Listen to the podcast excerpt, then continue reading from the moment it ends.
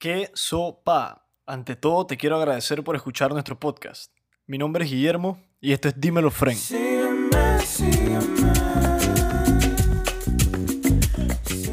En este episodio número 35 pude conversar con Adolfo Linares Franco, abogado socio de la firma Tapia Linares y Alfaro, con quien pude conversar de la realidad social y política de Panamá teniendo una perspectiva fresca y nueva de los últimos 15 a 20 años históricos que han devenido en lo que es Panamá hoy.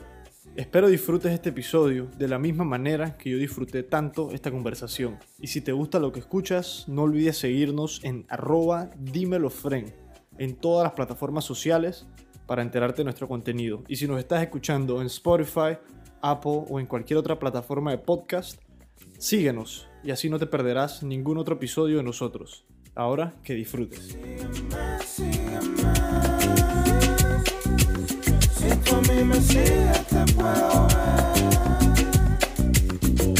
Comenzamos 3, 2, 1. Bienvenidos a un nuevo episodio de Dímelo Fren. Estamos acá, un invitado bastante especial en el día de hoy. Eh, conocido hace tiempo, la verdad, pero no había tenido el momento, la oportunidad de conversar un poco sobre sus experiencias, sus anécdotas, sus perspectivas desde el lado público y desde el lado privado. Y es un personaje que siempre ha estado activo en redes sociales y en las noticias y en los medios se le llama para opinar bastante porque creo que tiene... Pero no soy influencer, no soy influencer. No cobra en la planilla. No, tampoco, tampoco, tampoco. No cobro en planilla ni soy influencer. Y tenemos acá hoy a Adolfo Linares Franco, ¿verdad?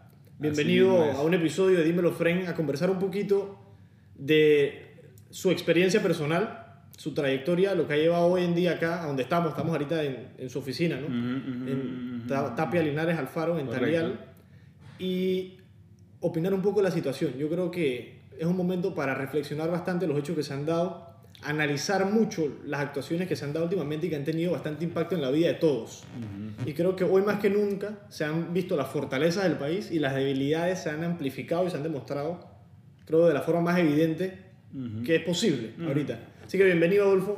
A ver si puedes dar una pequeña introducción personal de la experiencia que has tenido del lado público, del lado privado y de dónde sale muchas este personaje. Gracias, muchas, muchas gracias, Guillermo Ungo a quien aprecio muchísimo, casi, eh, no voy a decir como un hijo porque eso ya entra en aguas profundas, pero como un sobrino muy querido y una persona muy allegada, ¿no? Tú, yo conocí a la familia Ungo, nosotros los Linares que conocimos a la familia Ungo recién llegados a El Salvador, ¿no?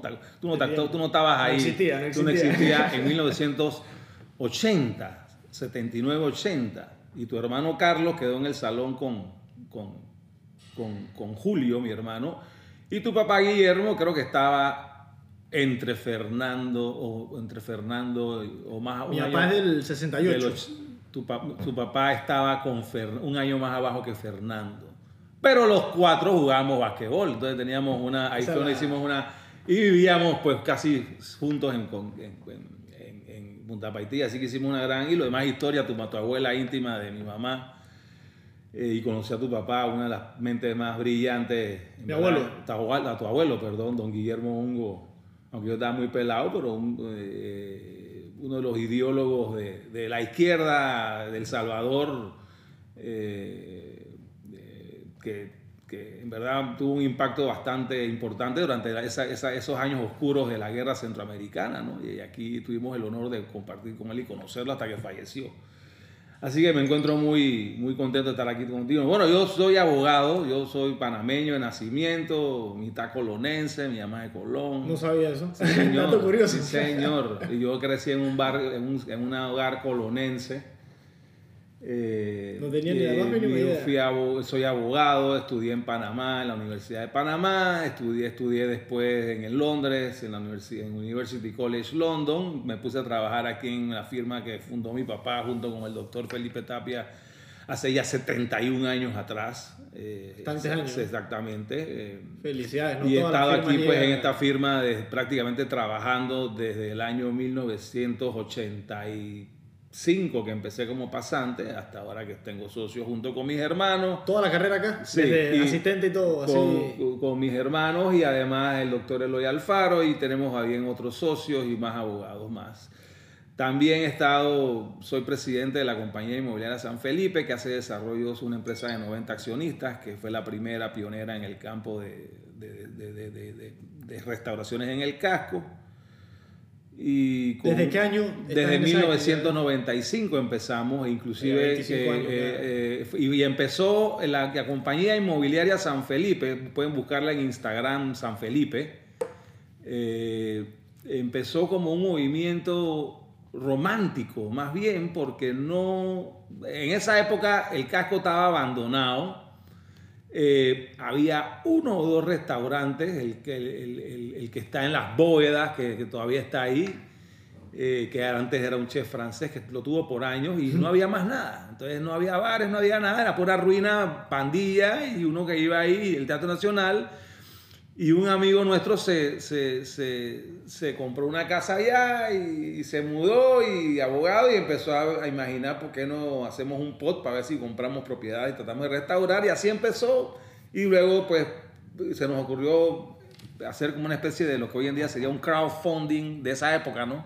Comenzando eh, emprendimiento y así. Y pedí, pedimos un aporte de, no me acuerdo si eran creo que entre 10 mil a 15 mil dólares, nada más. Nadie podía poner más de eso por persona para que nadie fuera mayoritario. Y ahí se levantó un capital importante, llegamos a ser 90 accionistas y a la altura de hoy hemos desarrollado casi 45 apartamentos y más de 30 y pico locales comerciales. Responsables de bastante lo que es No, perdón, perdón, de, propiedades, casi 45 propiedades que implican más de 80 y pico apartamentos, más de 70 y pico eh, locales comerciales. Eh, así que, y bueno, eh, también tengo una empresa de asesoría de inversión que básicamente hacemos administración de patrimonio. Tengo un socio que es suizo, que hace más de 7 años. Eh, y, fuera del sector privado, yo siempre he estado en, yo, toda mi vida he estado en el sector, yo soy un político, yo, no, yo soy un profesional político, no un político profesional, que no es lo mismo. Para nada. ¿no? Político profesional son los que tienen, los que se pasan ahí viviendo, ¿no? En la asamblea de 40 años. Yo estuve, yo estuve dos años y medio en el Viceministerio de Educación, tuve el honor de que la presidenta Mireya Moscoso del Partido Panameñista, eh, del, cual, del cual soy miembro y cada vez que lo digo lamentablemente me, hacen, me dan pelonera, pero no voy a renunciar porque yo creo que los que tienen que renunciar son otros, ¿no? Pero eh, yo fui viceministro de Educación por dos años y medio, ahí fue una gran experiencia, eh, sobre todo en un ministerio tan grande y tan complicado y tan políticamente contaminado como el Ministerio de Educación.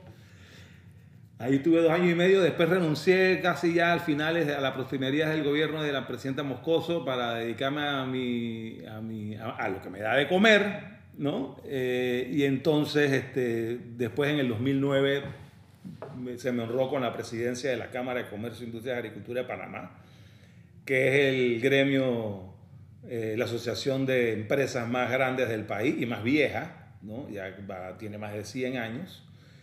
Eh, y bueno, eh, básicamente tengo, como se estoy casado, tengo tres hijos, dos perros, así que, y una, mi mamá que todavía está viva, gracias a Dios, molestando, molestando, pero, pero mientras molesta es que está bien. Viva, exacto, cuando, cuando en vez de molestar, entonces me voy a preocupar, ¿no?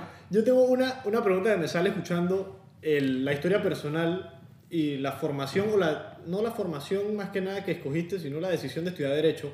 ¿Qué tanta influencia tuvo el rol de tu padre en, esa decisión o fue más algo de afuera? ¿Qué fue eso que te motivó a inclinarte por el derecho? Esa es una muy buena pregunta porque obviamente yo, yo, yo crecí en un hogar de abogados. Mi papá es abogado, fue abogado. Eh, mis, de, mis, de los hermanos de mi papá, de los hermanos de mi mamá, eh, de que tenía ocho, cinco hombres, tres de los cinco hombres fueron abogados mi abuelo materno fue abogado. Eh, la ley en la sangre. Entonces, entonces, pero yo no recuerdo jamás que mi papá me haya dicho que tenía que estudiar derecho, ni siquiera que me lo recomendara, porque ni siquiera hablaba de derecho en la casa, de repente comentando cosas nacionales. Pero yo creo que fue algo así como que, sí, espontáneo y como que nunca se me ocurrió pensar en otra cosa, ¿no? Así que yo creo que más bien, yo creo que yo, además de tener la inclinación, pues tenía el ambiente y, lo sentí como natural, ¿no? Así que nunca fue una decisión que yo siempre decía, yo voy a ser abogado. ¿Y lector desde siempre? Aquí estamos entre libros. Bueno, yo, te, yo, te, yo te, yo yo tengo, yo, yo soy de la generación de personas que, que tienen ADD y hiperactividad, pero cuando no había ritalina, ¿no? Entonces, hoy en día le dan esa vaina a todo el mundo, así que en la época nuestra no había esa vaina, así que eh, a nosotros, yo, eh, que éramos un poco inquietos, nos costaba mucho leer. Es que requiere atención concentrada por Sin embargo, la lectura, eh, sin embargo, a mí siempre la lectura me gustó mucho, pero a lo mejor por eso yo Nunca fui de leer novelas, eh, aunque me hubiera gustado leer Vargas Llosa y, García Márquez y Borges y cosas así. Borges sí porque son versos, son más pequeños, pero cuando traté de leer novelas, eh, historias noveladas, eh, me, aburría mucho, no, no, no, me, no me hacía tanto hook. Yo siempre me incliné a leer autores como, como Carlos Alberto Montaner y, y, otros que hablaban más bien temas políticos. Y filosóficos. Y, que se bueno, eran temas de, de política, de, de, ciencia política y de, de liberalismo y de mm. ideologías así, y de historia. Así que yo siempre me pasé leyendo, pues, fueron cosas cortas, hasta que descubrí Kindle, ¿no? Y entonces el Kindle me da, por alguna razón, no, el libro es más amigable para mi vista y para mi tranquilidad el leer. Y entonces ahora estoy leyendo unos libros muy... Eh, las ventajas de la tecnología. Sí, estoy, leyendo mucho Axel Kaiser, que es un, es un escritor, es un profesor liberal chileno muy bueno, que tiene, tiene un libro muy interesante que se llama La, la, la tiranía de la igualdad. ¿No? La tiranía de la igualdad. Ahora que se habla que la igualdad, la igualdad, la igualdad es un término que se utiliza y, eh, mucho ideológicamente y, para todo. Y, nosotros de, ideología liberal consideramos que la igualdad es, una tiranía y es un crimen, casi, porque gracias a Dios no somos iguales. ¿no? Hay gente gorda, hay gente flaca, hay, hay diferentes eh, inteligentes, otros no tanto unos son habilidosos. Y, no reconocer eso es todo. Unos, tienen, unos, tienen, unos son más atléticos que otros, unos tienen una actitud más, más, más, emprendedora que otra. Y, y, el término igualdad eh, eh, implica, pareciera implicar que todo el mundo tiene que ser, tener un resultado igual y eso no es así, ¿no? Entonces es un libro que va desarrollando eso, es muy interesante. Así que sí, eh, básicamente me gusta leer cuestiones más bien de historia, biografías y temas del, de, liberalismo.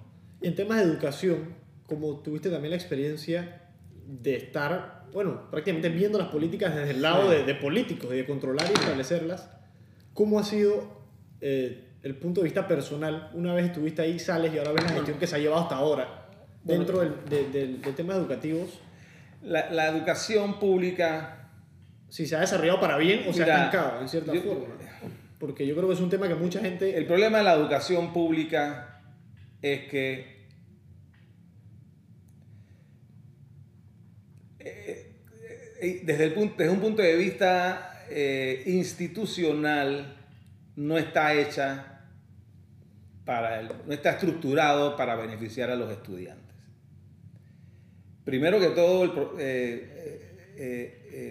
hoy en día yo después te voy a mandar un video que es de hace como tres años atrás que sacamos una vez para las redes para tocando este lo podemos compartir acá y todo para que la gente lo pueda ver. No, te lo mando después para que si quieres, ¿no? O sea, un video, un video donde te habla de cómo, o sea, de, de cómo, cuánto nos cuesta hoy en día la educación pública en Panamá. ¿No? Hoy en día, más o menos, un estudiante en la escuela, en la escuela pública nos está costando más o menos casi 2.300 dólares al mes. Hmm. Al año, perdón, al año, al año.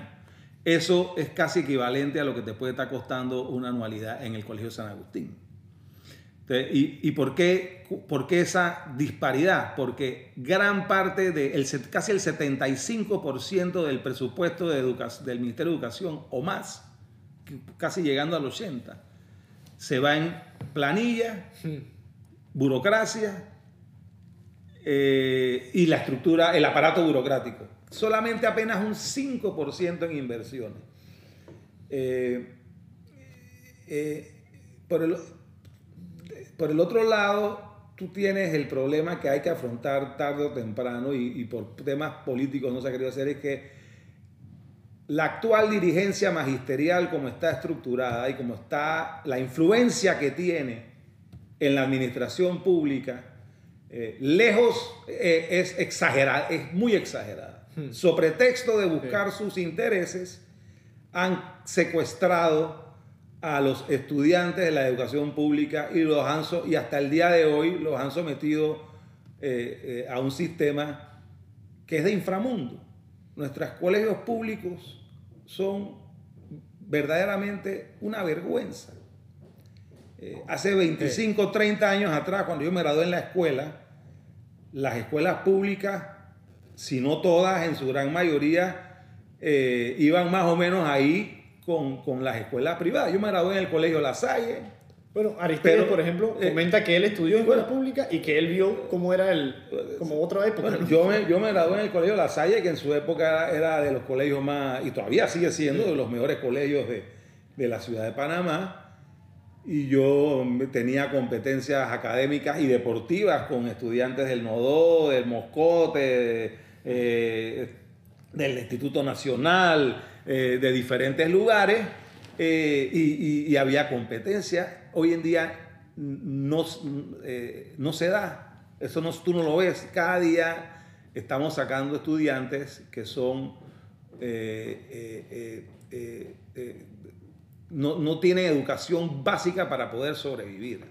Y yo creo que hay que darle, eh, el sistema ya como está, está totalmente colapsado y hay que, buscar, hay que cambiar, hay que ver las cosas de manera diferente. Yo creo que hay que implementar, o sea, el sistema actual nos va a seguir llevando a tener los mismos resultados. Entonces, debiéramos ir, eh, así sea que se cuelguen del palo más alto de mango que hay en este país los dirigentes magisteriales, eh, yo propondría, si dependiera de mí, implementar lo que se ha implementado en lugares como Finlandia, los países nórdicos y otros lugares, además como Chile, que es el tema del voucher. El Estado aquí ha gastado mucha plata invirtiendo en escuelas y tratando de administrar y manejar la las escuelas de una manera centralizada y eso no funciona. Entonces, eh, eh, con lo que debiera el Estado hacer es, en vez de financiar la oferta, o sea, hacer escuelas y contratar maestros, debiera financiar la demanda. ¿Qué significa eso? En Finlandia, por ejemplo, te dicen, yo tengo X presupuesto del Ministerio de Educación y en vez de gastarme 80% de mi presupuesto en planilla y en colegio, yo lo que voy a hacer es que yo le voy a dar un cheque. Vamos a suponer que sean 1.500, 2.000 dólares, a un cheque a cada padre de familia, a cada familia, para que con ese cheque esa persona escoja a dónde quiere su hijo ir.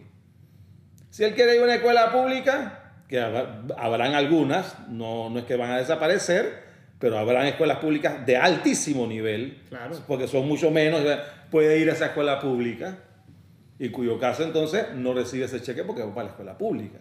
Pero si, pero si coge el cheque, él puede ir a la escuela privada que quiera, que quiera ir, ya sea una que le cueste más, una que, le, una que le dé menos. Entonces eso tiene la ventaja que cada escuela se, se, se administra de manera individual eh, y si se rompió un tablero, simplemente ellos compran su tablero con la plata que ellos recolectan y con la directiva de los maestros, los estudiantes y los padres de familia de esa escuela y no tienen que estar mandando papeles, eh, unas solicitudes al Ministerio de Educación que está centralizado para que de ahí se apruebe eso, para que después se mande a Contraloría, etcétera, etcétera, etcétera.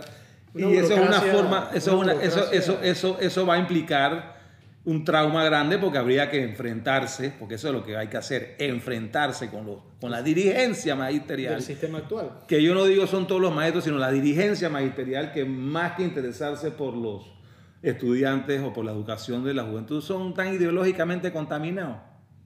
¿no? Por un lado, y están buscando solamente más prebendas y beneficios para ellos mismos, y la educación pública no está para financiar sindicatos ni protegerlos. Entonces, yo, e, ese es un cambio que, pero para eso hay que tomar la decisión política y si es necesario cerrar la escuela por un año, si ya lo cerramos por una pandemia, por gusto, podemos cerrarla por un año más, por algo que valga la pena. ¿no? Así sea que tengamos que cerrar la, eh, eh, la, escuela por un año para poder cambiar esto. Eh, tema básico también es absurdo, criminal diría yo, y hasta suicida, que tengamos una legislación que prohíba que los que maestros y profesores extranjeros puedan dar clases en nuestras escuelas. Eso a mí me parece tonto. O sea, eh, tonto es una palabra demasiado suave para, para semejante... Para semejante es ignorar la globalización evidente eh, y el eh, mérito, pienso si Albert Einstein estuviera vivo y hubiera querido jubilarse en Panamá, no, puede, no, puede, estudiar, no puede enseñar física en la Universidad de Panamá. En Estados Unidos lo buscan. Pero pues, exacto. Entonces yo creo que esa clase de mentalidad tercermundista y bananera hay que empezar también eliminándolas en nuestra mente. Si en verdad queremos salir del problema, porque la cosa se va a poner bien seria. Y no me quiero extender, córtame, porque yo soy de que. No, pero yo creo que. Ahora me tomo un café, ahora me tomo un café. son las 12, me tomo un café, voy a tener que salir haciendo push-up de aquí, porque si no. la nería no sabe. Sí, sí, coño. Que soy hiperactivo de por sí. O sea, eh, la cosa se va a poner seria. O sea, la gente piensa que hemos pasado, hemos pasado desde marzo meses muy duros por la pandemia, por el encierro y por esa impotencia de que nos mantengan encerrados. Eh, y después podemos tocar el tema ese desde el punto de vista legal. Claro, pero, vamos a opinar un poquito pero, pero, pero, pero, pero, el, el, el, pero estamos, en un, estamos ahora mismo estamos en una especie de, de, de, de círculo de confort porque nadie paga y nadie paga ni nadie cobra, ¿no? Entonces yo soy, hay como una moratoria, entonces todo el mundo está, tú sabes, pero cuando llegue el primero de enero... Y que los bancos no están perdiendo, ¿verdad? no, los bancos están perdiendo, los bancos están perdiendo plata. yo creo que todos los bancos están perdiendo plata. Yo no soy accionista de banco. Yo soy director de un banco, pero soy director independiente. Lamentablemente, lamentablemente no tengo acciones. Ojalá quisiera tener acciones en un banco. Eso no tiene. Ojalá. Claro, claro. Oye, ojalá hubiera tenido un papá que hubiera tenido acciones en un banco y me hubiera heredado toda esa vaina. Eso no tiene nada de malo. Pero, los, o sea, eh, los bancos viven de prestar plata y, tienen que cobrar los intereses. Y los bancos no prestan plata de los accionistas. Los accionistas cuando hacen un banco ponen plata para capitalizarlo. Y después la plata que, y esa plata, ese, y ese capital es el que se, queda eh, sustentando el banco eh, de manera permanente. Pero la plata que se presta es la de los, de los ahorristas. Y no se vayan a escandalizar porque digo eso, porque así, funciona, así el funciona el banco. Exacto. Entonces, cuando tú le dices a un banco que no va a recibir intereses por un préstamo, ¿tú qué le estás diciendo a los ahorristas? Que no van a, que no van a recibir sus intereses de sus ahorros, de sus ahorros porque, porque, porque los, por los que los intereses, porque los bancos no van a recibir los intereses. La pregunta que debemos hacerlo es, con todo y que hay una ley de moratoria, ¿tiene el Estado facultad. La potestad de hacer eso. La potestad de meter. En un, en una, eh, tiene el Estado, bajo cualquier circunstancia, la potestad de decidir por una ley o por un decreto, en este caso fue una ley, pero por un decreto o por lo que sea, eh, el intervenir entre, en relaciones contractuales entre partes privadas. A en un Estado republicano, democrático y donde se respeta la propiedad privada y los derechos individuales de cada persona, la respuesta tiene que ser no. Sin embargo, aquí se ha hecho eso y mucho más. Eh, entonces, eh, eso, eso, eso, eso, esos son precedentes que yo considero funesto, porque si mañana viene otra pandemia, o se rompe una represa, o cae un meteorito, o yo no sé, yo no sé. Sí, ya están pasando de todo. Eh, eh, entonces, ¿qué se les va a ocurrir? ¿Qué van a decir mañana? Mañana pueden decir, bueno, aquí todos los que tengan habitación, habitaciones vacías, como sucede en Alemania, eso no es invento, eso no es invento, esto ya sucede en Alemania, ¿no? Donde los cuartos vacíos se llenan con, con inmigrantes o con personas que lo necesiten mm. eh, sobre texto de yo no sé qué. Eso me parece que no, no, no, no es la sociedad que uno quiere, eh, dividir y nuestra constitución tampoco lo permite. Eh, por lo tanto, El tema es un constitucional. pre- es un te- el tema constitucional me preocupa más porque es un precedente, ha sido un precedente funesto y lamentablemente la Corte, en vez de pronunciarse, ha tomado un, un silencio cómplice, ¿no? Siempre son así. Si la Corte ha demostrado que la justicia Y- aquí y- no y, por ejemplo, al nivel que y- debería. Y, y yo, y yo, si quieres profundizar en ese tema y te puedes, por ejemplo, el, el- Ahorita podemos yo hablar puedo- de eso, de las medidas, sí, la sí. constitucionalidad. Yo, yo puedo misma. entender, yo puedo entender, yo creo que todo el mundo lo entendió. El, eh, cuando el 17 de marzo nos mandaron a todo el mundo para la casa. Y yo inclusive como abogado que me gusta conocer mis derechos, yo más o menos conozco mi constitución y, y yo más o menos me puse a ver, oye, esto estado de emergencia, esta urgencia no, no, no me cuaja, pero bueno, uno, como era una cosa en marzo, tú no, tú- la, la pandemia, tú no sabes, tú, uno piensa que esto va a ser Sí. cuarentena, ¿no? No more than 40 days. 40 días y ya. 40 días y ya, ¿no? Ojalá ¿No? hubiera sido así. Pero ya cuando la cosa se fue alargando y uno va viendo, entonces eh, aquí tú estás dando cuenta que todo lo que sea, o sea, todo lo que, si, si la corte falla en derecho, yo te voy a mandar copia del amparo que presentaron los hermanos Molina si quieres para que lo leas, si la, que está bien claro, si la corte falla en derecho, la corte va a tener que decretar inconstitucional todo lo actuado en base a la declaración de emergencia nacional. Eso fue un decreto de gabinete, ¿no? Fue una peor, fue una resolución, ministerial. Eso fue... Fue una resolución ministerial. Entonces, Oh. ¿por qué se dice que es constitucional? Porque nuestra constitución, a pesar de que tiene muchos defectos, pero todavía tiene retazos de, su fundamento liberal, de una sociedad liberal, eh, establece que solamente en su artículo, creo que es el, cin- creo que es el 55, eh, establece que solamente el Estado puede suspender las garantías constitucionales de los ciudadanos por dos motivos. Las garantías constitucionales, ¿cuáles son? El derecho a reunirme, el derecho a, Sí, libertad a de propiedad, libertad de expresión, de movimiento, eh, libertad de prensa. Entonces, solamente tiene dos razones para poder hacerlo. Una, en caso de guerra con otro país, ¿no? por más que digan que estamos en una guerra con el bicho, no, eso no es lo no que- es una guerra. eso no es una guerra, ¿no? Y el otro es cuando hayan disturbios a nivel nacional que puedan poner en peligro la estabilidad democrática y las instituciones del país. Por ejemplo, Sí, el orden yo, público. yo diría como cuando lo que sucedió en Chile, ¿no? Una cosa así. Claro. Entonces, ¿qué es lo que dice la Constitución? Que se puede suspender las, las garantías por 10 días. Y solamente por esas dos razones. Y una vez que se suspenden por 10 días, la Asamblea tiene que...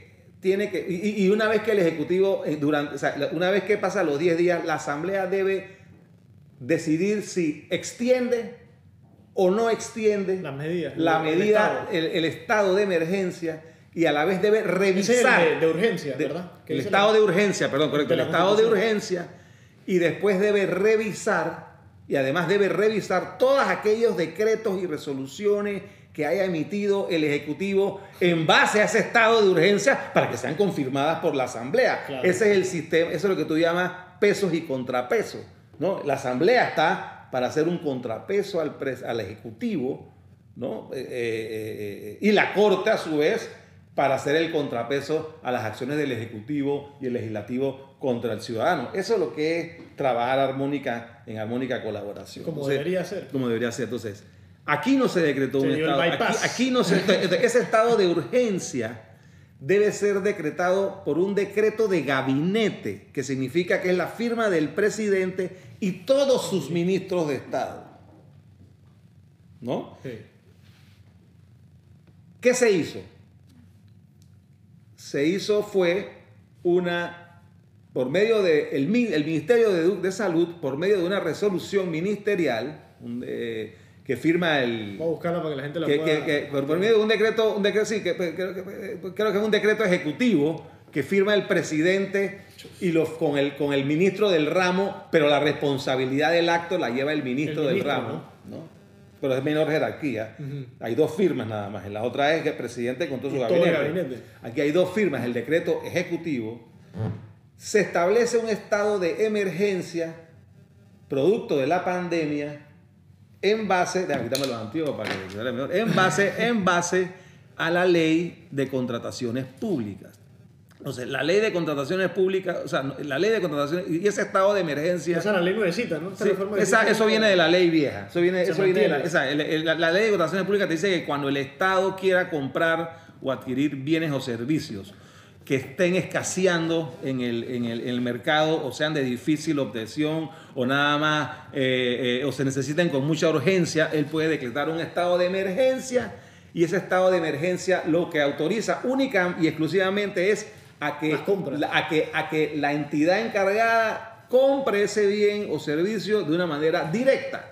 Pero por ningún lado ese estado de emergencia se puede utilizar, que, está en una ley de contrataciones públicas, para suspender, limitar o, mediatizar las, las, garantías constitucionales. Entonces, ese yo creo que es el gran... Y, y yo vuelvo y repito, yo no creo que aquí, que, no quiero insinuar, porque no creo que tampoco creo eso, de que, ni, de que de parte del Ejecutivo o de la Asamblea haya habido mala fe o intenciones de, de hacer, de hacer esta, este, esta Yo creo que simplemente eh, eh, eh, yo, no voy a dudar ni dudo de la buena fe y de las buenas intenciones de las autoridades de salud, ni mucho menos del Ejecutivo ni del Legislativo, ¿no?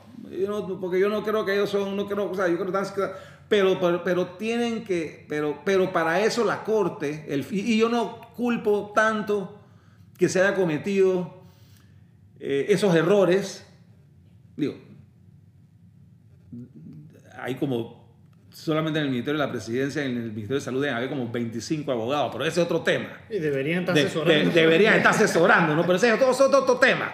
Pero yo, yo no voy a entrar en ese debate, pero yo creo que asumiendo esa buena fe, que creo que la tenían, pues, de ayudar a todo el mundo, eh, y todo el mundo se puede equivocar en el apuro de las cuestiones, es, ahí donde la Corte tiene que jugar su papel, o ha debido jugar su papel. Y tomar las decisiones. Cuando se le han presentado más de 12 amparos y demandas de inconstitucionalidad. Que llevan meses. Que llevan más de tres meses. Que los amparos, por definición de la ley, tienen que ser admitidos y fallados inmediatamente. Eso aquí es falso. Aquí llevamos cuatro meses. Aquí llevamos cuatro meses y la Corte no se pronuncia. Por eso que yo le echo la culpa es a la Corte. Porque la Corte es la entidad que debe pronunciarse eh, cuando, eh, eh, cuando, cuando, y sobre todo debe ser la barrera que, que el, escudo de, los, de las garantías constitucionales cuando, cuando el Ejecutivo o el Legislativo se, sobrepasen en sus funciones. Debería ser el contrapeso Ese es el contrapeso. Porque, porque, pero, y, y, si se hubiera hecho eso, la Corte hubiera fallado, si, hubiera, si, falla en derecho, hay que ver y si la Corte declara inconstitucional, da tiempo para corregir, ¿no? Y el Ejecutivo haga lo que tenga que hacer y la Asamblea de una manera que no se rompa con el Estado de Derecho. Y eso es muy importante, no solamente desde un punto de vista institucional, sino de gobernanza. Porque, porque tú te has dado cuenta cómo ha cambiado la actitud de la población desde marzo acá. Ya la gente está cabreada. Sí. Todo, yo creo que no excepción. Y entonces cuando ya tú estás viendo que encima no lo que hicieron, eso que hicieron, que por más que buena fe, lo hicieron mal, en el sentido mal de que no siguieron, no, no estoy criticando las medidas tomadas per se, sino la forma en que se tomaron. la, formalidad es la ley al final es importante por eso, por eso establece un proceso a seguir. y, y, y el tema de la pandemia, por ejemplo, y en el tema del código sanitario, que es otra normativa, cuando tú ves la definición de cuarentena, la cuarentena la define el código sanitario cuando, una, cuando, el, cuando, el, cuando las autoridades sanitarias agarran a una persona que está infectada de una enfermedad infecciosa, lo mete adentro y lo, y lo, y lo separa, lo aísla bajo cuidados eh, y, esa cuarentena se debe hacer, dice el código sanitario, por un periodo que no dure más al tiempo de incubación del virus, que en el caso del coronavirus este son 14 días. O sea que las personas a las que, a las que sí está autorizado el Estado a, encerrar y a, digo, obviamente no lo va en la cárcel, pero a, aislarlos de una manera profesional. Exacto, son a los enfermos contagiados y a las personas que tuvieran el contacto, pero no a los sanos. Entonces es allí, en el haber encerrado a todo el mundo por igual y queriendo hacer un trato de one size fits all, es que yo creo que se han cometido los errores que para colmo de los males también ha traído la secuela de, eh, económica que a mi criterio, y ojalá me equivoque, va a traer mucho más, mucho más eh, dolor, muerte, hambre y pobreza eh, que, la, que el propio virus. Sí, yo creo que sí, yo creo que mucha gente está de acuerdo con eso porque lo han vivido en carne propia. La gente de servicios de restaurantes, la gente en, sectores turísticos, por ejemplo, ahorita, que se han dado cuenta que yo creo que no hay apoyo. Sí, por, lo mínimo. Por ejemplo, otro tema, otro tema que, que, dime si, estoy divagando. No, está bien, el tema del toque queda. Vamos, a hablar del toque queda. Vamos, a hablar del toque queda. Y vuelvo, repito, yo. Aquí encontré el del, del estado de emergencia. Hablamos, hablamos del toque queda, ¿no? Aquí se habla de toque queda. ¿Dónde está eso? ¿Dónde está eso?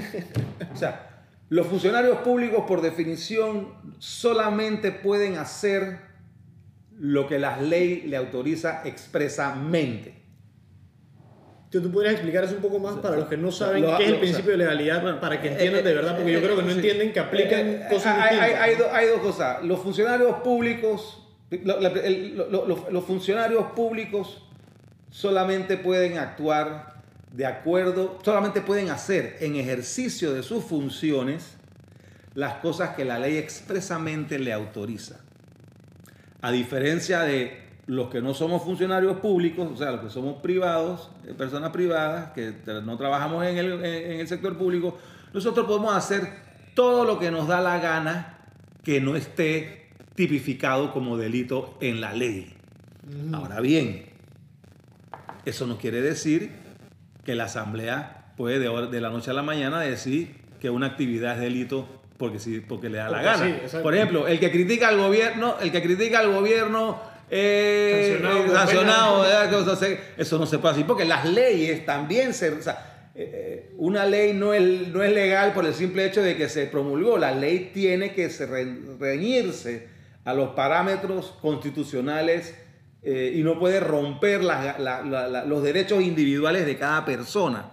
¿no? Entonces... Eh, eh, y es que el sistema está hecho para que, por ejemplo, si llegara a pasarse algo, el presidente tenga la capacidad de... Por ejemplo, en el caso del toque de queda, ¿no? que también fue una resolución del MISA, no hay ninguna norma en este país que defina qué es toque de queda.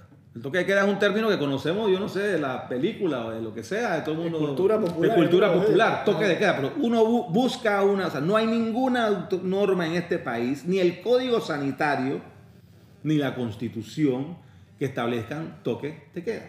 Entonces, se está legislando bajo un toque de queda que todavía hasta el día de hoy no sabemos cuándo nace, qué implica. las reglas no están claras. ¿Qué implica? ¿Quién lo, cómo, cómo, how, it triggers, cómo, cómo, cómo se dispara? ¿Y cómo se acaba? ¿Cómo lo acabo? Eh, ¿quién, ¿quién, es? Entonces estamos ante una incertidumbre que eh, también no ayuda a la relación de confianza que debe haber Yo tengo una pregunta que quisiera hacer. Ciudadanos el tema de las sanciones, por ejemplo, ahora que hablas de, de, toda la regulación alrededor del toque de queda, ¿qué tanta eficacia práctica tiene esa sanción que te meten por violentar, por ejemplo, la cuarentena, como al alcalde Fabre, a que le meten su, su, multa, pero ¿qué pasa si no la pago? ¿Qué me va a pasar a mí? ¿Me paran en un retén con bueno, pero, el problema, vamos, vamos las leyes no tienen que ser... Yo creo que mi amigo de muchos años, el alcalde Fabre, no cometió ningún delito ni nada. Él está en la playa con, con solo. Y, y, tiene su casa, que eso él puede estar ahí. Y, es que, y es, que, es que, ¿cuál es el objetivo de la cuarentena? ¿No? Que Evitar aglomeramientos, No, la cuarentena es separar a los contagiados y a los que han tenido contacto de las personas que están sanas. Eso es lo que dice la las personas, sí, las personas que están sanas tienen derecho a salir. Y tienen derecho a ir donde les da la gana. Pero es que el problema es que parece, el problema no está en eso, el problema es que lamentable, y eso pasa en todas las mentalidades, creo yo, de, de, hoy en día de todos los gobiernos. Hay una gran desconfianza del gobierno a los ciudadanos, por un lado, y una inclinación casi orgásmica de, de, decirnos qué es lo que tenemos que hacer y cómo es que debemos comportarnos.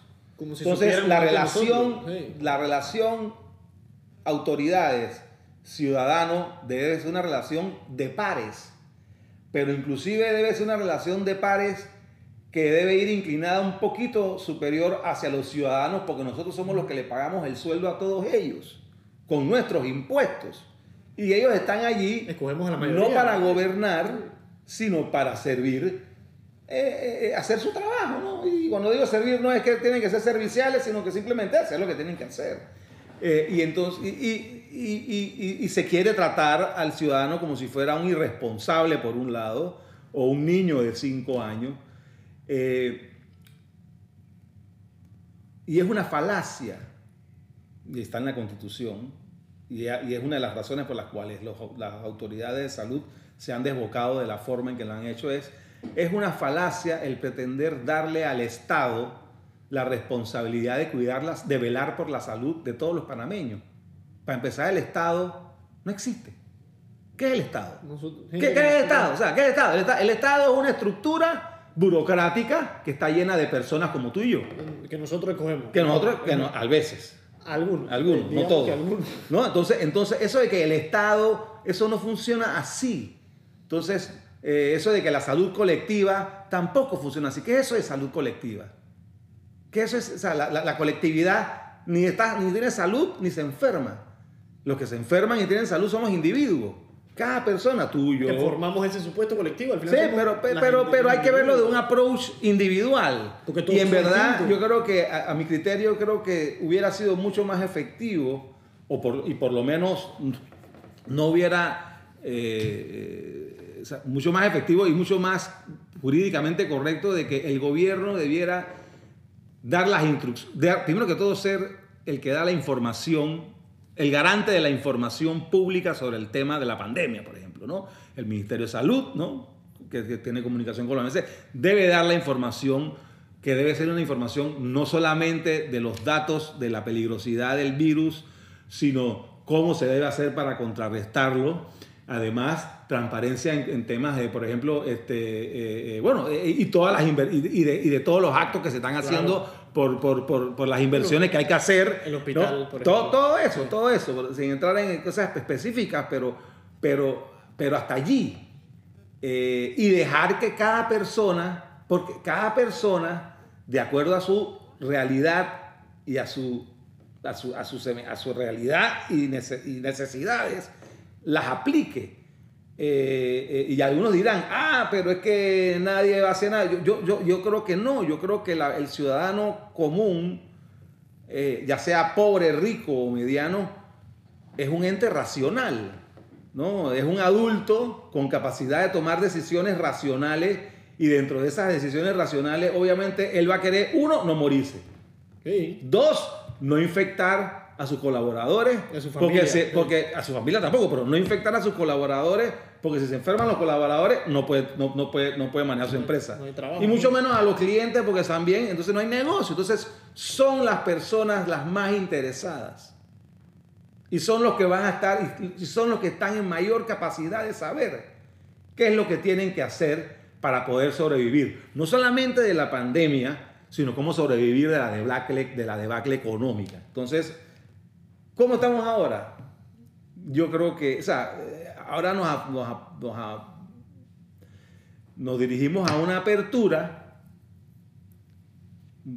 donde, donde pareciera que para poder abrir y operar, las empresas, tras que ya vienen agotadas económicamente por, y estranguladas económicamente por esta situación, se, se tienen que someterse a nuevas inversiones para, para, para, no solamente inversiones, porque eso, sino que también encima eh, el tema de, de, de, de la, permis, de la tramitología de, permisos, visto bueno, eh, etcétera, etcétera, que eso no, trae, eso no, no va a ayudar a la burocracia. Va a traer más burocracia, mayores eh, inclinaciones a la corrupción Y, yo creo que hay que, hay que irse por, por, lo, por lo, contrario, ¿no? Eh, hay que apostar por la libertad, Guillermo. Yo, aquí se debería buscar, aquí se debería, eh, lo primero que se debería hacer es reducir el gasto público. Y aquí estamos, aquí, aquí eso es lo que la gente se,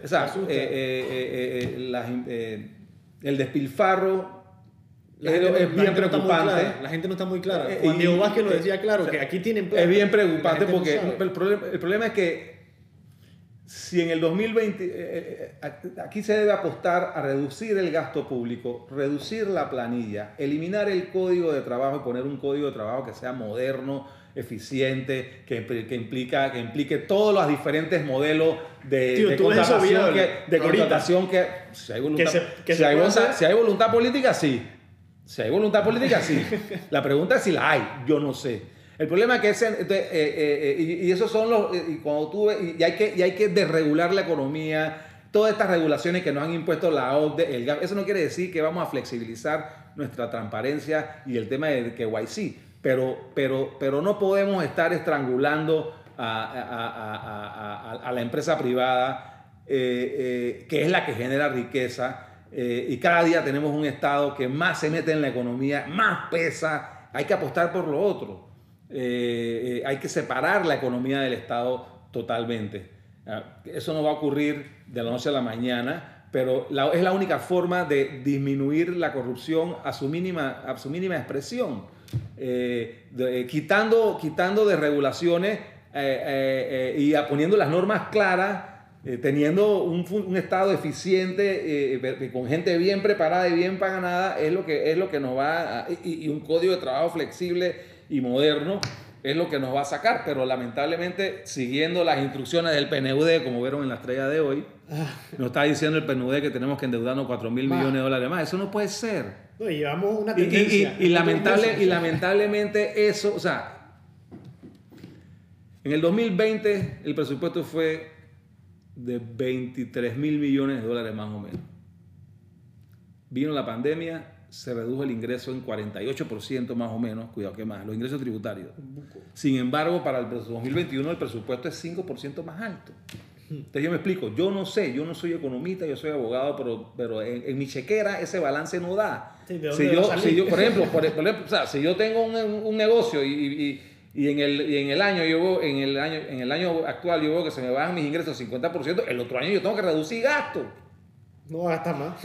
Entonces yo creo que ahí me preocupa mucho ese, ese y eso y eso no es un invento, hay, hay una tendencia mundial que apoyan los organismos internacionales, que es el keynesianismo, ¿no? Keynes era un economista famoso inglés que, que eh, a pesar de que eh, eh, él, es mal interpretado, pero él, él, él, se inclinaba, o se, y Premio Nobel se inclinó en su, teoría, en su teoría de que en tiempos de crisis es el Estado, por medio del gasto público, el que debe incentivar la economía.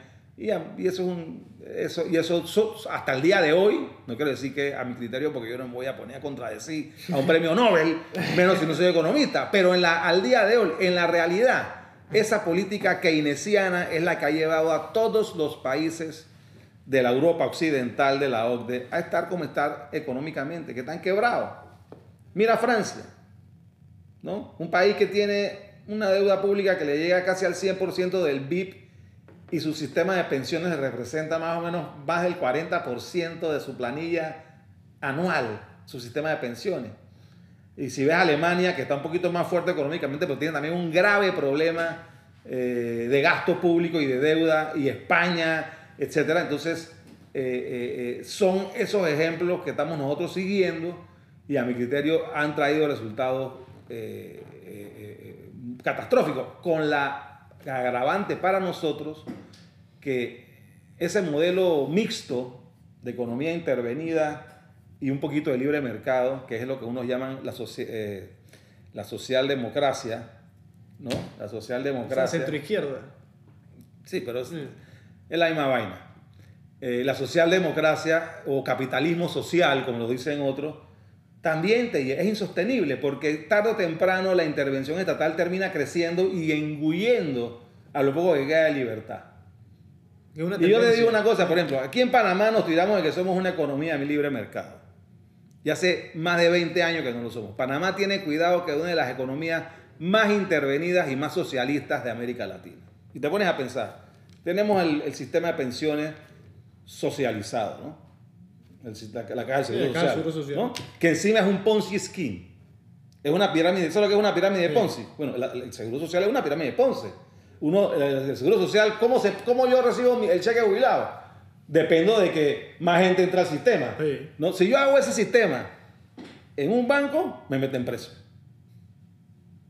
Es verdad. Eh, un tipo penal. en todas partes del mundo, pero el 99% de los sistemas de salud, de los sistemas de, sistemas de pensiones a nivel mundial, son, son, funcionan así y es un Ponzi Scheme. Bueno, yo apunto que lo uso, por ejemplo. Bueno, pero eso, eso, no es ni justo ni es solidario. ¿no? Entonces debiéramos usar un sistema como el de Chile, que es ahorro individual, que ahora lo quieren demonizar, pero jamás eh, han, recibido los, los, jubilados en Chile tanta plata como están recibiendo ahora manejado en el sector privado. Y eso, de eso hay estudios sobre el tema. El otro tema, tenemos una educación donde el 90% de los estudiantes van a escuelas públicas, o sea, una educación pública totalmente socializada. Tenemos la salud pública, el 85% de, de, de, los, panameños van al sector público a atenderse con las consecuencias y los que están totalmente socializados.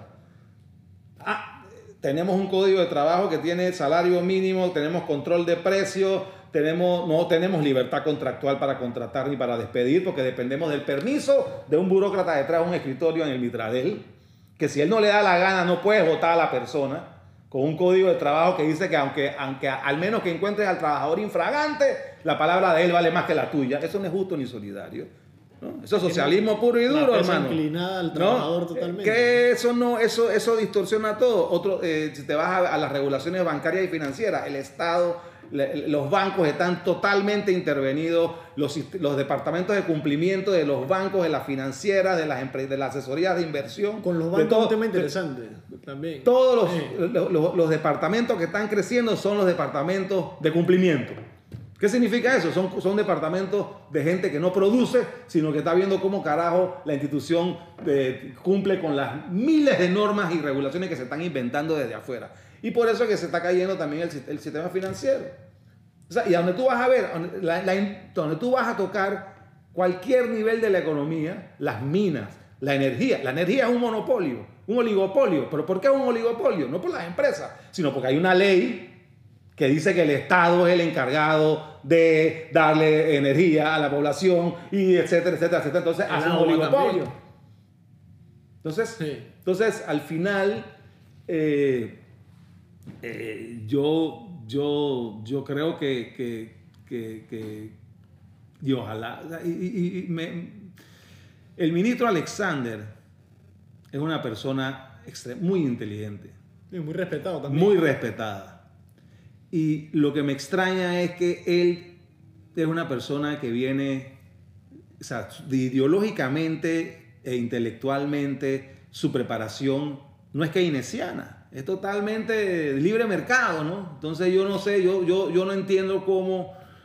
Y, y, y, tan es así que cuando él pasó por el Ministerio de Economía y Finanzas con el, con el gobierno de Martín Torrijos, han sido los últimos, los únicos tres años en, el, en, el, en los, últimos, los, últimos, los únicos tres años en que ha habido superávit en el presupuesto del Estado.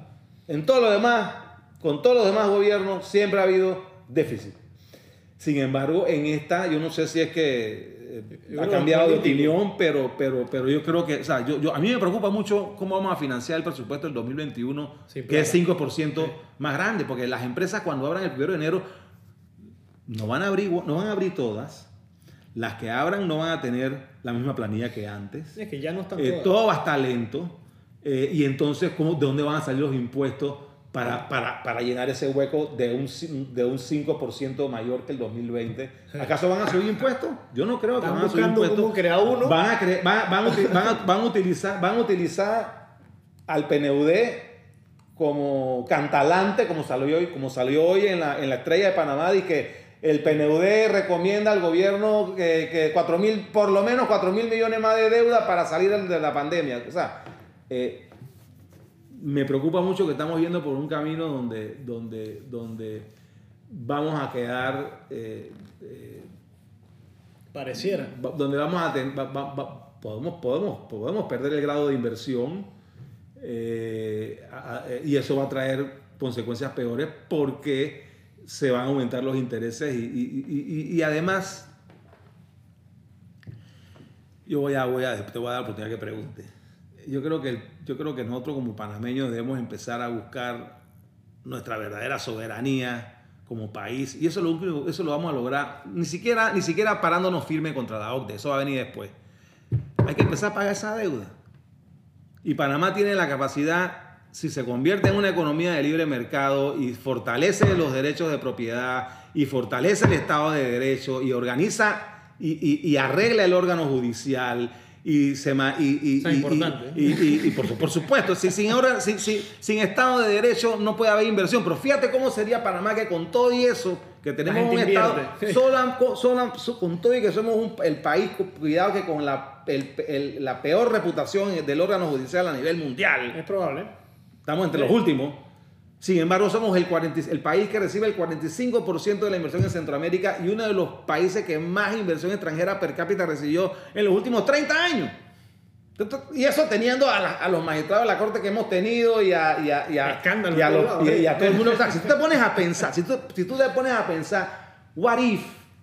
Porque hasta el día de hoy, antes, hasta antes de la pandemia, incluyendo el desastroso gobierno de Juan Carlos Varela, yo soy panameñista. Sí, exacto, fuerte escuchar. Yo soy panameñista, o sea, y no pienso renunciar porque lo que de renunciar son otros, pero yo, yo digo, fue un gobierno desastroso desde el punto de vista económico, desde el punto de vista de relaciones internacionales, en todo sentido, en, en todo sentido.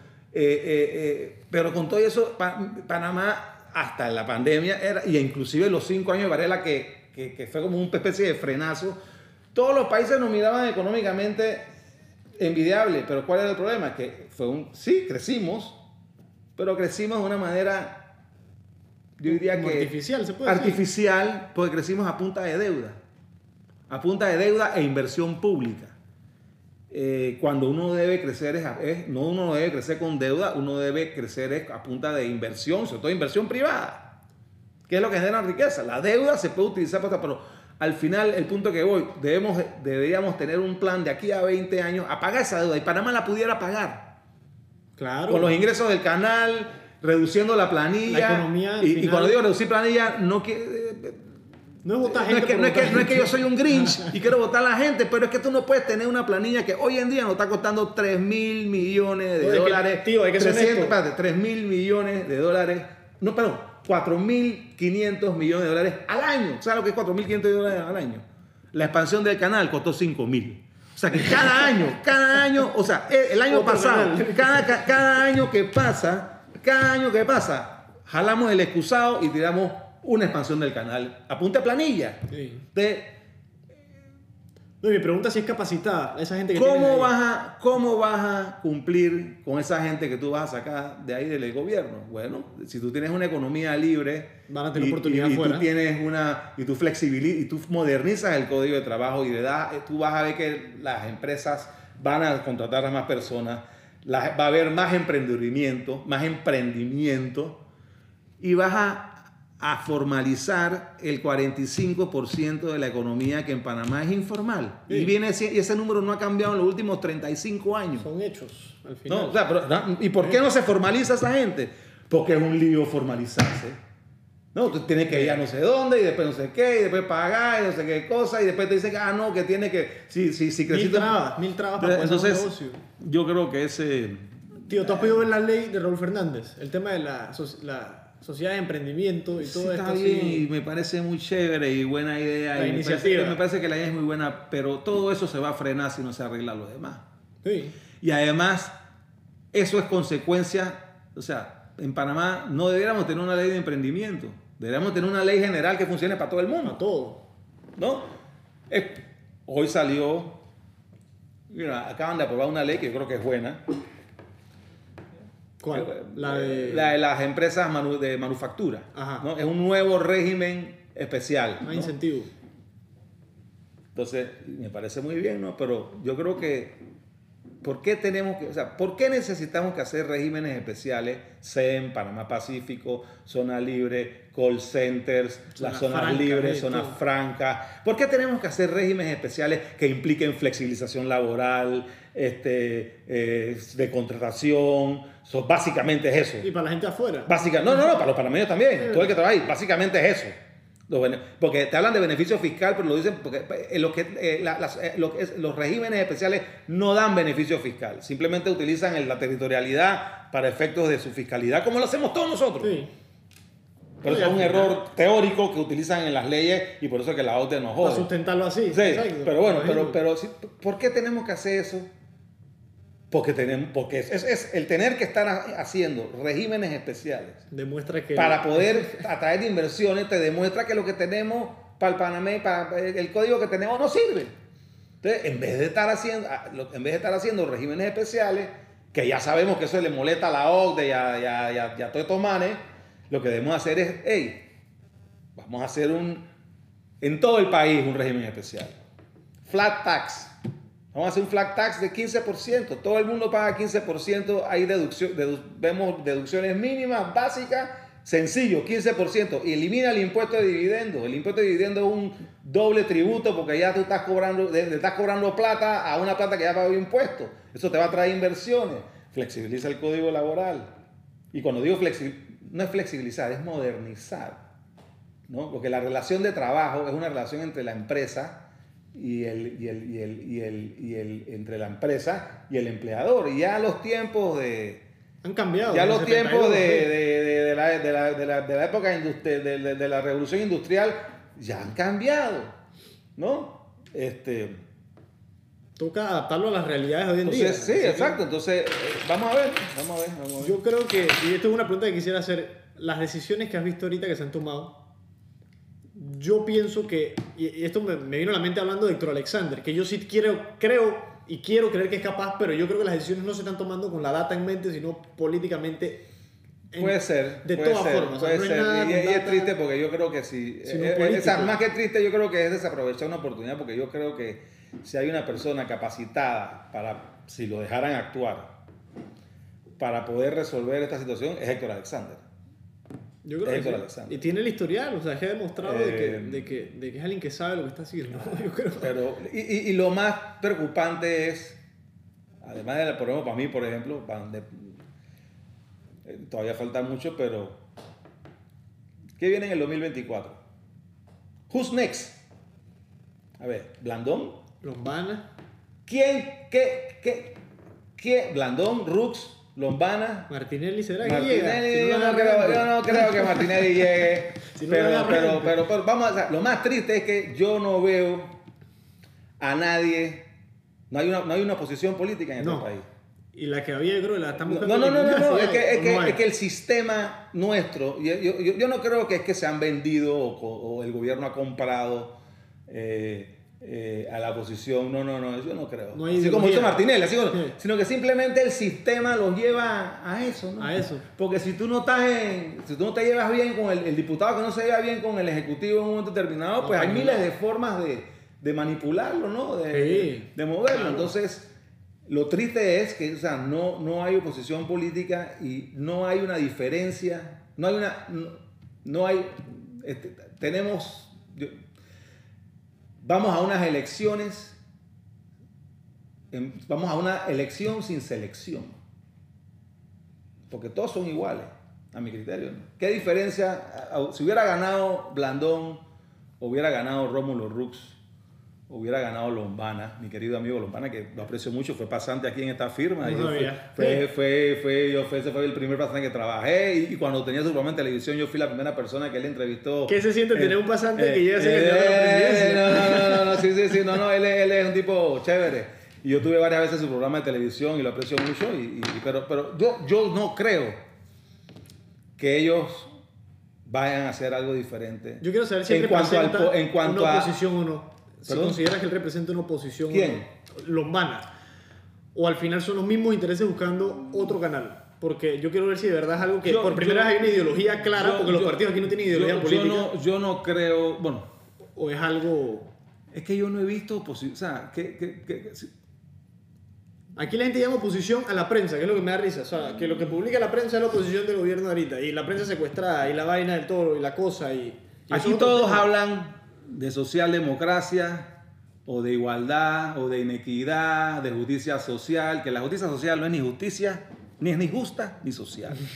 No, la justicia es darle a quien, la justicia, el término justicia viene de la equidad, ¿no? ¿Y qué significa equidad? Y la justicia, darle a quien lo que se merece, ¿no? darle a cada quien Algo así lo que se merece. original al final. No, darle a cada quien lo justo, lo que se merece, ¿no? Eh, pero aquí se han, bajo, el ter- bajo el término de justicia, el motete social, esa es la excusa que utiliza el Estado para estar haciendo todo lo que está haciendo, ¿no? Que nos encierra, ah, no, la justicia nos encierra, se meten en los contratos privados. Mi pregunta hasta qué eh, punto- Me dice que no puedo trabajar. Eh, me, me- me- me- me dice que no puedo, y si yo tengo una casa o una finca en el interior, me está diciendo que yo no, No puedo ir a puede. verla. Pero si ¿por qué no puedo ir a verla? Si tengo que, además tengo que mantenerla. Exacto. Mi ¿No? pregunta es hasta qué punto ellos Eh, saben más eh. que nosotros de cuidarnos. Porque pareciera que eso es lo que nos dicen. El punto es quién dijo que el Estado tiene que cuidar a cada uno de nosotros. Cada uno tiene que cuidarse a uno mismo. Eso no quiere decir que un Estado, y yo por ejemplo, yo que soy de una visión biliberal y yo abanico un Estado pequeño, que exista, pero pequeño, eficiente, eh, eh, con mínima intervención en la economía.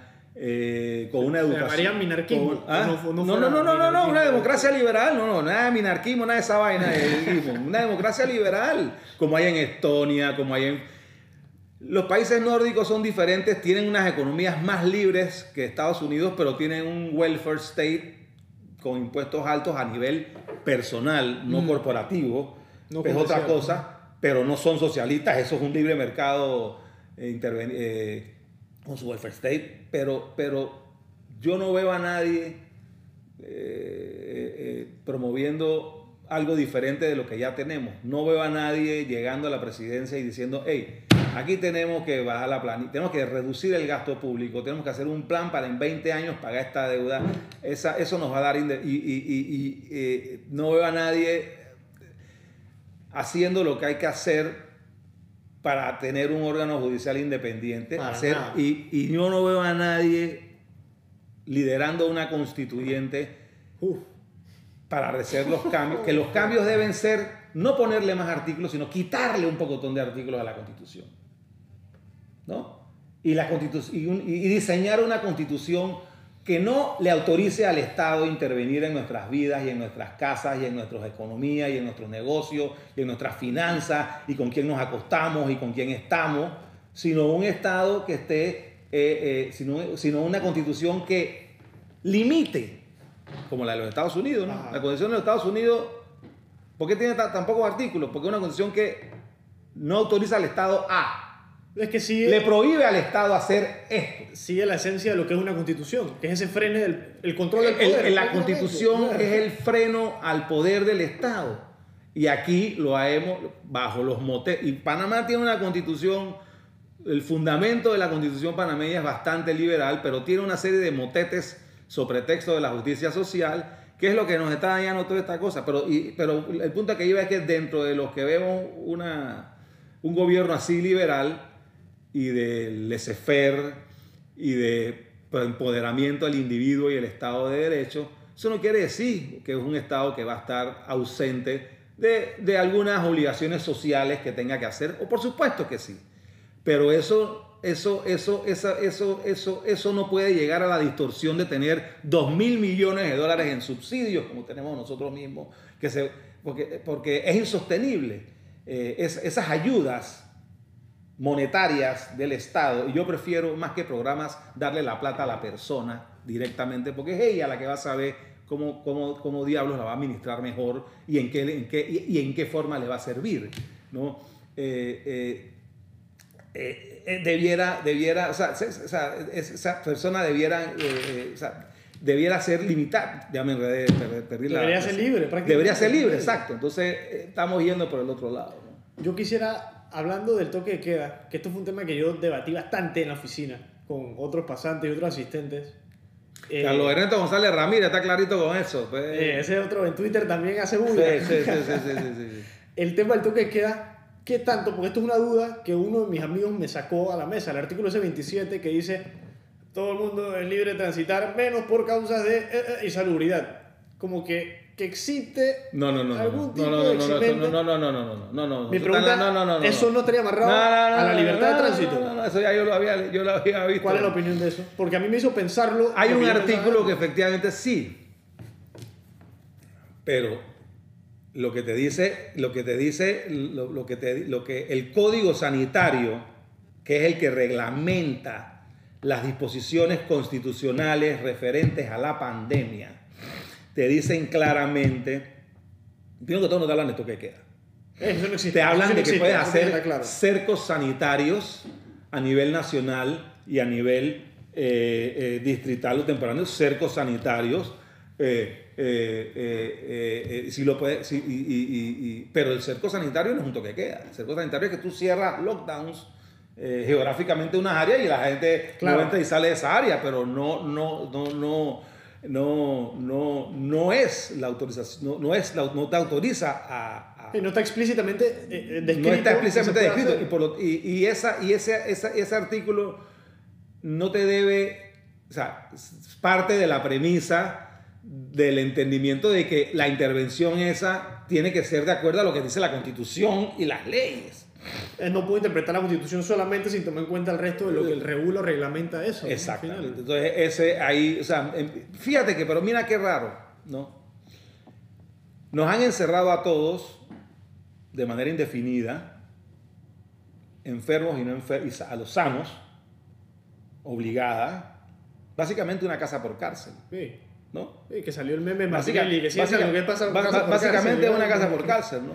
Para todos. Sin embargo, una de las medidas que me parecieron muy buenas, iniciadas en el MINSA o del gobierno, fue el decir que iban a utilizar los- las habitaciones de los hoteles que están vacías como cuartos para aislar a los contagiados. ¿no? Así ayudas a, no solamente te tienes más cuartos rápidos, sino que ayudas a una industria que está muy golpeada y No tiene demanda ahorita. No tiene demanda ahorita, etcétera, etcétera, etcétera, etcétera, etcétera.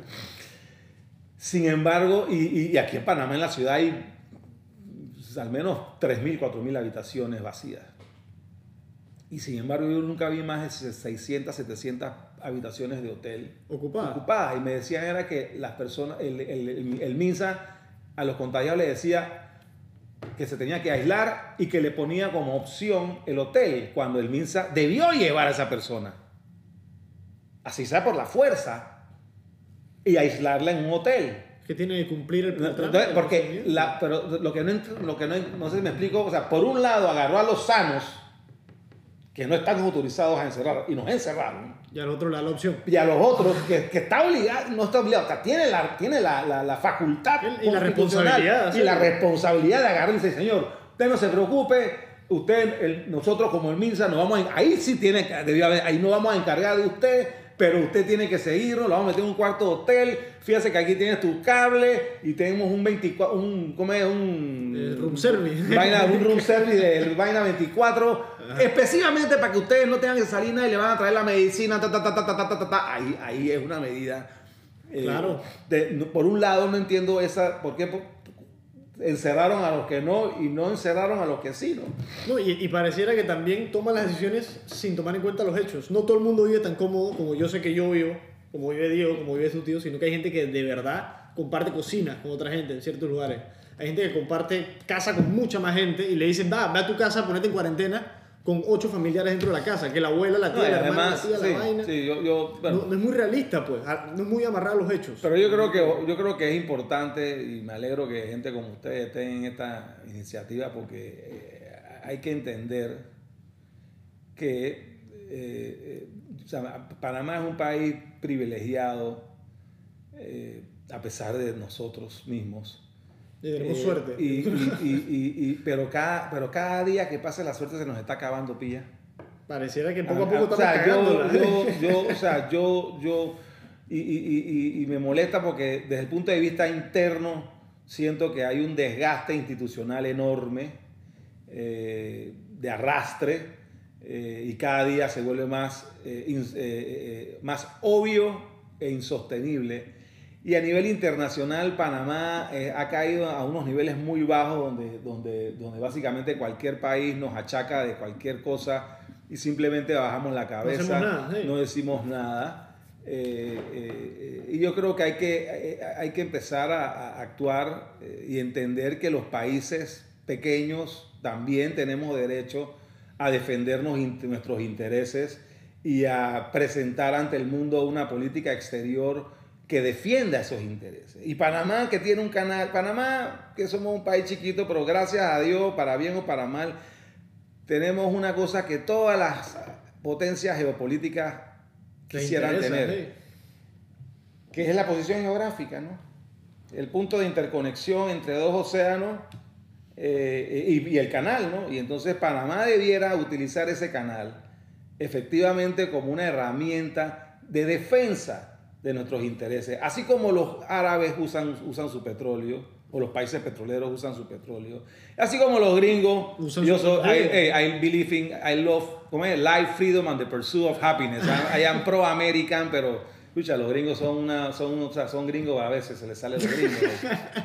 Somos el país más pro-gringo que hay de Centroamérica, y cuidado que los de América, los panameños, y nos tratan más mal que el carajo, Pero bueno, eso es culpa de nosotros por dejarnos, eso no es culpa porque si yo a todos nos tratan como nos dejamos al final. Sí, exacto. Así que, pero bueno, aquí, aquí debemos, eh, estamos, estamos, eh, estamos, tenemos que entender que es, debemos utilizar el canal como una herramienta para promover nuestras, nuestra política exterior y utilizarlo inclusive como un arma de retorsión cuando los países nos irrespetan.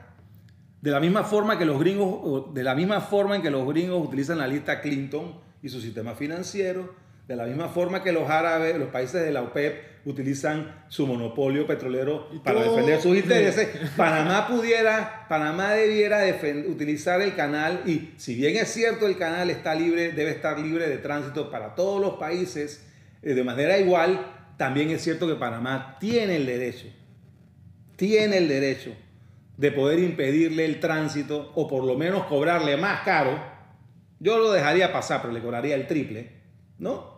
Eh, a los países, a los barcos y mercancías de los países que nos tratan mal y que nos ponen en lista. Yo haría mi lista, así está bien, Francia está bien, bueno, el Gruyère va a pasar, pero va a cobrar 10 veces más. ¿no? Ese, ese plutonio francés que viene de, toda tu, todas tus plantas de, de, de, de energía de, uranio que pasa por el canal todos los años poniendo en peligro las aguas del lago Gatún, porque si se derrama esa vaina en el lago Gatún, no solamente se caga el canal, perdón la palabra, sino que se va a dañar el agua potable de todos nosotros.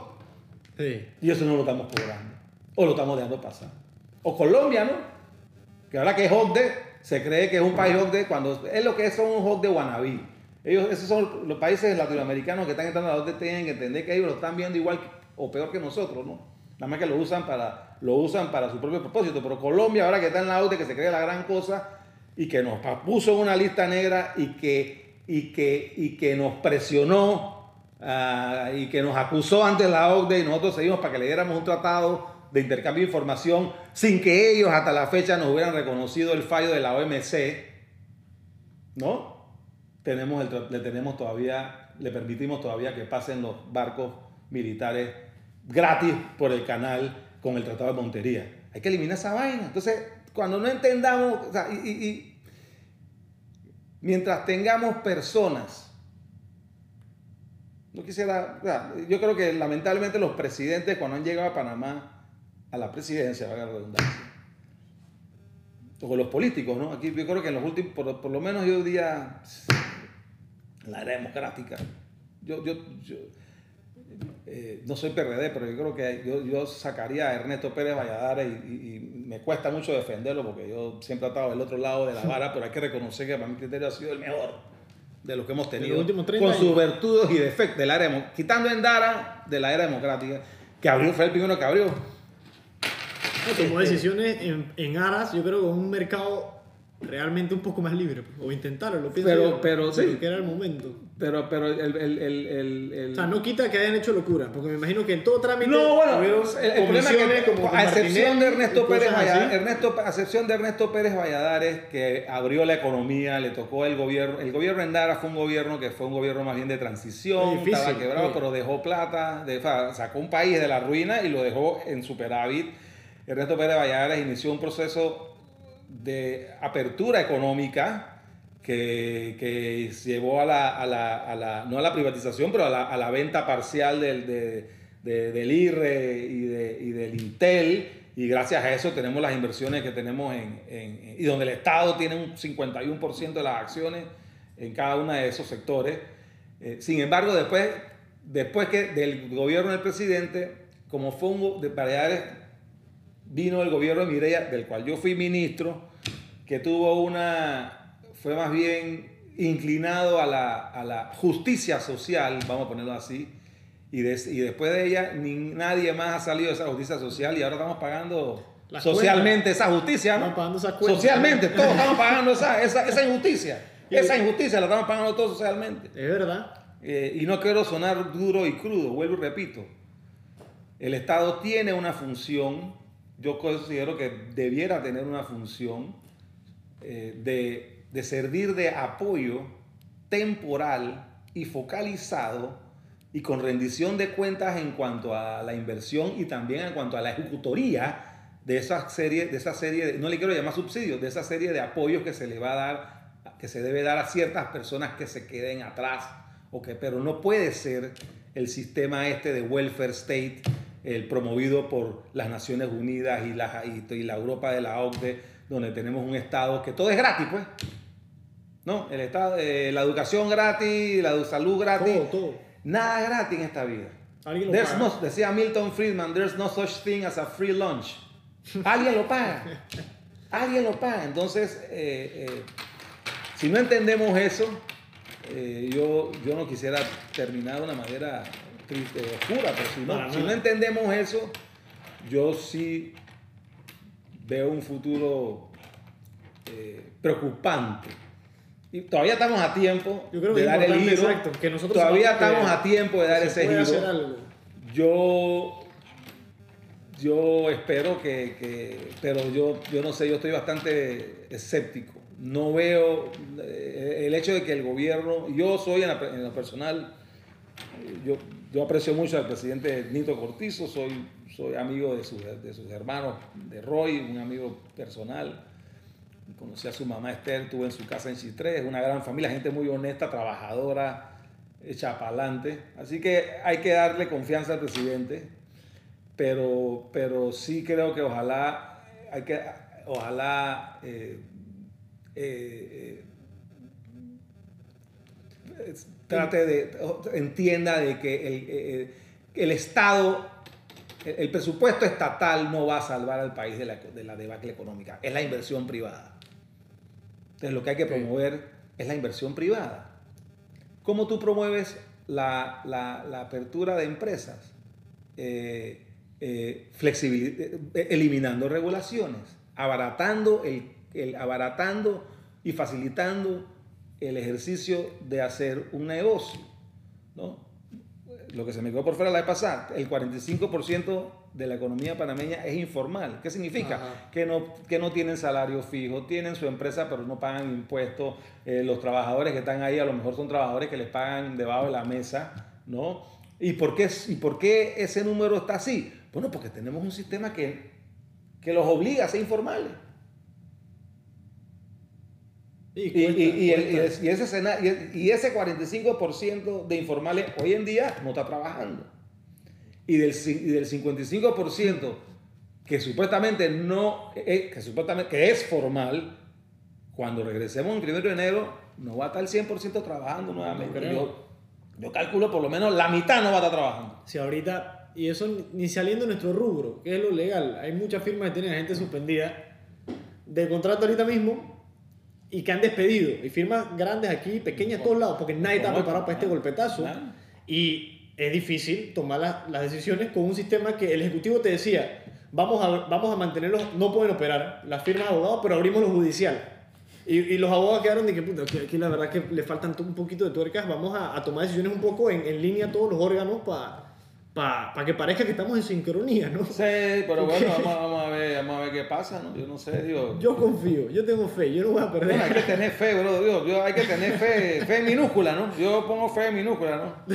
Fe minúscula, ¿no? Yo, yo soy católico, no es que no, no que sea pero eh, Dios no nos va a salvar esta vaina. Hay que trabajar. Tenemos que salvar nosotros mismos. Yo creo que hay que saber que somos todos los que estamos escuchando eh, esto y los que no, y los que están viviendo esta realidad. Para cerrar, unas últimas preguntas, tío, con el tema de corrupción, que aquí es una vaina que lo judicial y el tema de corrupción cada día me sorprende más y me pone a pensar, ¿esto será que llega un momento que algún caso, presión, base, ya esto está insostenible, se están pasando muchas cosas, o va a ser algo gradual que algún día va a cambiar y se yo, van a yo no sé, pero yo creo que el tema, de la, el, tema, el tema de la corrupción, a mi criterio, es un tema institucional producto del sistema. Mientras más intervenga el Estado en la economía, mientras más poder discrecional tengan los funcionarios públicos sobre la vida de todos nosotros, ¿no? Mientras dependamos nuestros negocios de permisos, de solicitudes, vistos buenos, este, favores, etcétera, eh, va a haber corrupción.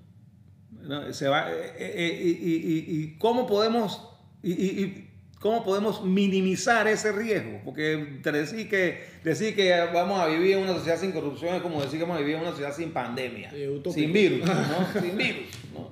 Pero cómo vamos, a mi criterio es separando, separando al intermediario estatal de la economía.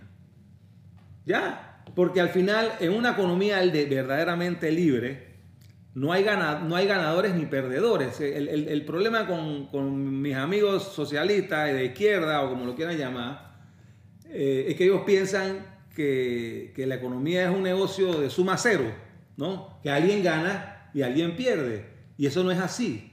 En una economía libre, las personas eh, mercadean de manera voluntaria y es una relación win-win, ¿no? Eh, y el- hay un ejemplo que utilizan, por ejemplo, yo, cuando yo, cuando Steve Jobs, ¿cómo dicen? Aquellos que critican la... la- El capitalismo del iPhone. el, capi- o sea, el capitalismo del iPhone. O sea, eh, ¿por qué Steve Jobs, por qué Steve Jobs o la, la que escribió Harry Potter. J.K. Rowling. J.K. Rowling, ¿no? ¿Por qué esa gente tiene tanta plata? Porque cada uno en, sus, en, su, cada uno en su ramo inventó un producto que le gustó a mucha gente. Como Bezos. también. No, bueno, igual, bueno, eh, eh, eso fue un servicio, Claro. no un producto, fue un servicio. Pero la misma cosa, Que lo inventó algo de su genio, de su creatividad, que no solamente lo usa mucha gente, sino que le ha mejorado la vida a un millón de a, a billones de personas. Vamos, usemos el iPhone. A ver, yo tengo un iPhone, todavía tengo un iPhone 7, ya veo por. Mis hijos, mis hijos han cambiado los iPhones, ya van por iPhone 12 y iPhone 11. Yo, como, tengo que pagarle los celulares a los tres, me he quedado con mi maldito iPhone 7, que ya. Los sacrificios que no ven a no veces de familia. vaina, Pero, esto me costó, ¿qué? 500 dólares, 600 dólares, yo no sé. Y ahorita el doble. Pero en ¿no? ese cambio, en ese cambio, en ese cambio, yo le di 600 dólares a Bill Gates, digo, a Steve Jobs, y él me dio un iPhone. Esa transacción se repitió, se repite billones de veces todos los días, y por eso él tiene esa plata. Pero el que recibe el iPhone no se empobrece 600 dólares. Primero porque yo pagué eso voluntariamente, y yo cuando yo pago algo, cuando yo pago por algo, si lo pago de manera racional, Conscientes del valor de lo que yo, yo estoy diciendo internamente, para mí ese iPhone vale Vale. más de 600 dólares. es. O eso. No, exacto. no vale menos, porque no, si no sería un bruto. Exacto. ¿no? Si yo compro algo a un precio que vale menos, la culpa es mía, por bruto. O por no tener la información necesaria para saber. O por ser una persona impulsiva, que después me doy cuenta que no lo aprecio tanto. Pero si yo compro mi iPhone, yo digo, chuleta. Y ustedes no se acuerdan, pero yo antes cuando empecé a viajar a Europa por trabajo, no había ni email. No había iPhone, no había email. Y yo tenía que llamar en los teléfonos de, eso de circulito. Y tú llamabas y aló la operadora, llamaba a coleca, hay una coleca a la oficina. ¿no? Y ahora yo no solamente tengo email en, en, esto que me costó 600 dólares, sino que tengo Twitter y me puedo meter en Instagram y, y me puedo poner a, a, comer, a toquear legalmente a... Eh, a- a- puedes leer noticias también, pero mucha También, música. pero bueno, Instagram es para toquear, ¿no? Tú sabes, ¿no? Eh, Noticias es para el Twitter. La ¿no? vida Para- social, claro. La vida social y tengo, puedo, puedo utilizar esta herramienta para mí significa nada, significa mucho, mucho más de los 600 dólares que me costó porque si se me pierde, no sé qué hacer. Entonces es una relación win-win. Y cuando, es ahí- cuando, es cuando hay esa libertad, todo el mundo gana. Ese pretexto Claro. de, que, de que el Estado, ¿quién es? Vuelvo y repito, ¿quién es? Nosotros Papá Dios. mismos, nosotros ¿no? mismos. El que el Estado va a entrar y va a ser el, el que va a dividir el árbitro. eh, eso, eso, no se, eso, no, eso no se da. Las, fíjate que los países, busquen esas cifras, que son del Banco Mundial y de las Naciones Unidas, dos instituciones que hoy en día no promueven el liberalismo, sino el keyn- keynesianismo que estamos haciendo. Pero según las cifras del Banco Mundial, las empresas más ricas y con mayores estándares de vida son las, las países que tienen más libertad económica. ¿No me creen al Fulvio Linares? ¿no? Estadística. Ahí está la estadística, ¿no? Entonces, ¿yo por qué quiero irme para Francia? Yo- estamos, haciendo, estamos, estamos usando el camino que sigue Francia. Y yo uso Francia porque es un país que nos ha tratado bastante mal. Y a mí me gusta Francia mucho, a, a- a punto que yo tengo un bulldog francés, mi perro es un bulldog francés, ¿no? Y jamás lo he agarrado a azote cada vez que Francia me... Que la Eh, gente cuando ve los tweets piensa que odia a No, Francia. bueno, yo me compré un bulldog francés para ver si podía superar esa, ese, ese- esa vaina. No, yo, yo no, yo, yo, yo respeto mucho a Francia, lo que, me- lo, que, lo, que, lo que creo que los franceses son... El problema con los franceses es que todavía se creen imperio, ¿no? Y hace tiempo dejaron de serlo, ¿no? Desde la época de Napoleón, ¿no? Desde que a Napoleón lo, lo sacaron de... Entonces, es un, eh, eh, eh, es un país que, que tiene... Si tú te pones a ver las cifras... historia. No, no, no, sí, pero, pero desde el año 2008 acá son más o menos 12 años, pero si te vas más atrás del 2008, eh, porque lo estuve revisando, desde el año 2000, en los últimos 20 años, Francia ha crecido en promedio menos de 2% anualmente.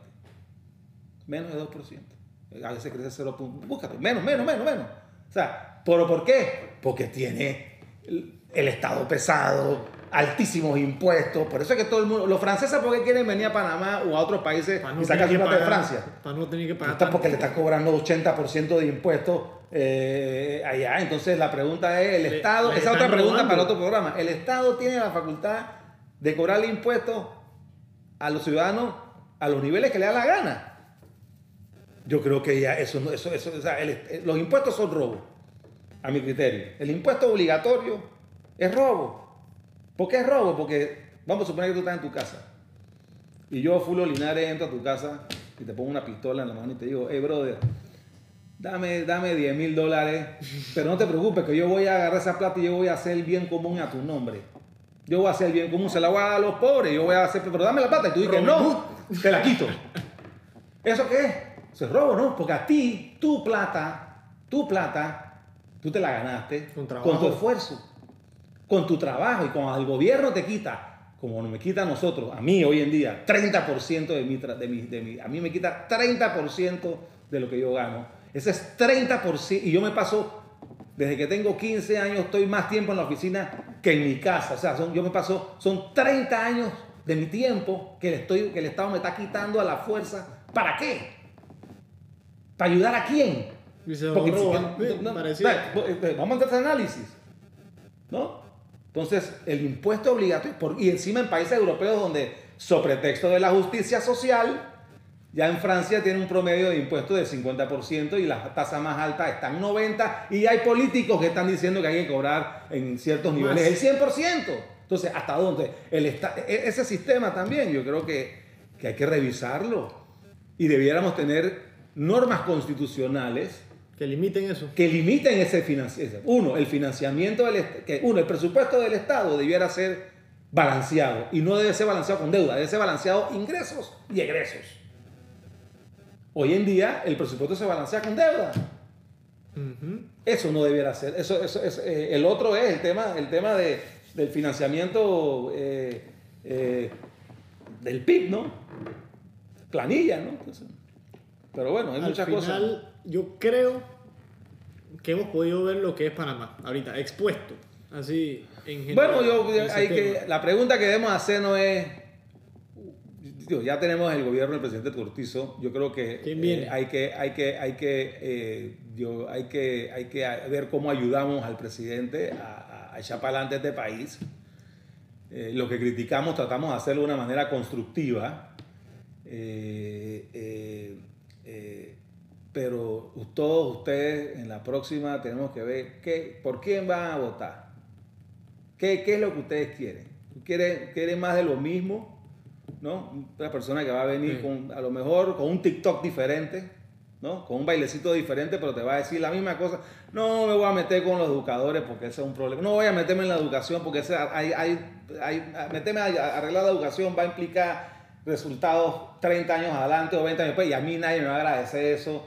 Tampoco voy a meter con el IDAM porque eso también es otro problema. El, la Seguro Social tampoco. Vamos a buscar candidatos que van a ser siguiendo pateando la bola en todos estos temas. Hasta que explote. sí. O vamos a buscar a alguien como yo, maybe, Puede ser. why not, ¿no?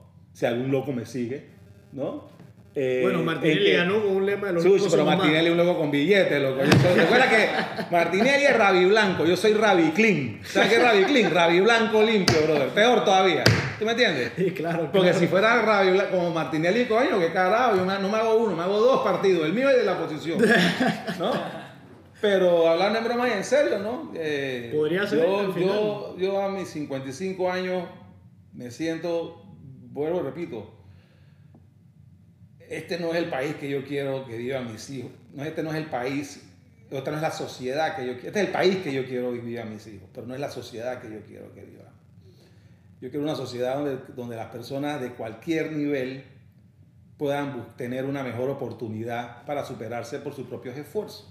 Y que no se les La limite. cosa, el- el- el- la cosa no está en la igualdad de resultados ni en la igualdad de oportunidades, porque no todo el mundo va a tener igualdad de resultados y no todo el mundo tiene igualdad de, de oportunidades, porque eso es así. Lo que tenemos que buscar es una sociedad de que cómo podemos hacer que todo el mundo, desde el más pobre hasta el más rico, pueda seguir mejorando sus oportunidades en la en- de acuerdo a sus circunstancias, de acuerdo a su esfuerzo y de acuerdo a su suerte, porque también la suerte ayuda, ¿no? Claro. Y aquellos que, que van a ser los pocos, si tenemos una sociedad verdaderamente libre, aquellos que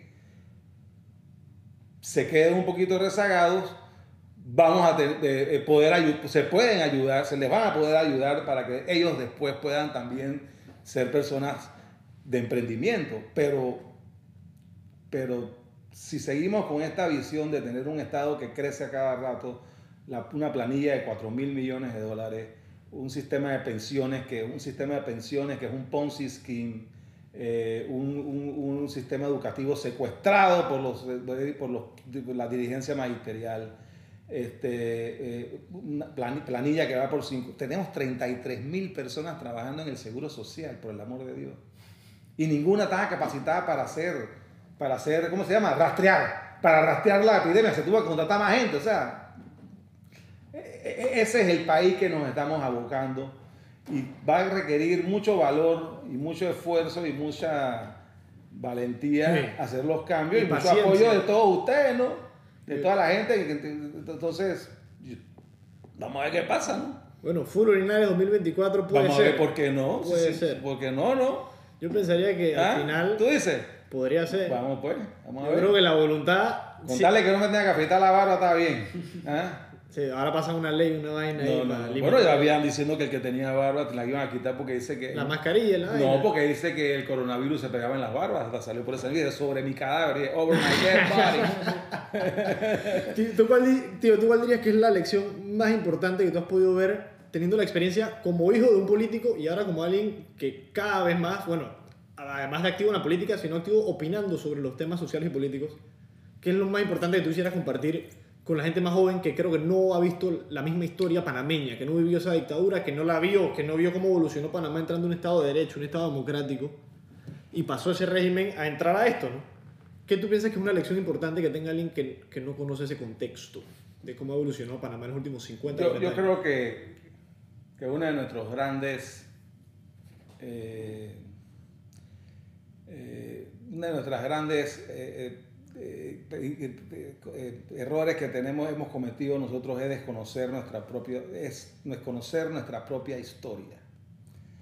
De dónde venimos, de dónde venimos como país. y porque si no conocemos de dónde venimos, no sabemos para dónde vamos. No podemos saber para dónde vamos. Y Panamá, y, Panamá ha sido un país muy peculiar desde, en todo sentido. Desde su nacimiento, desde su concepción, eh, prácticamente. Fíjate que desde el punto de vista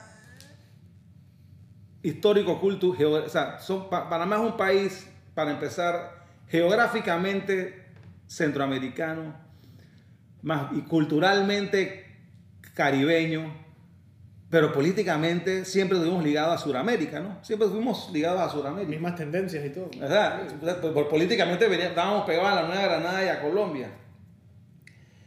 Y, y, y, y además Panamá también somos como pueblo y, somos un país que como población, yo diría que nos parecemos mucho a los Estados Unidos en el sentido que somos un país que se hizo de inmigrantes.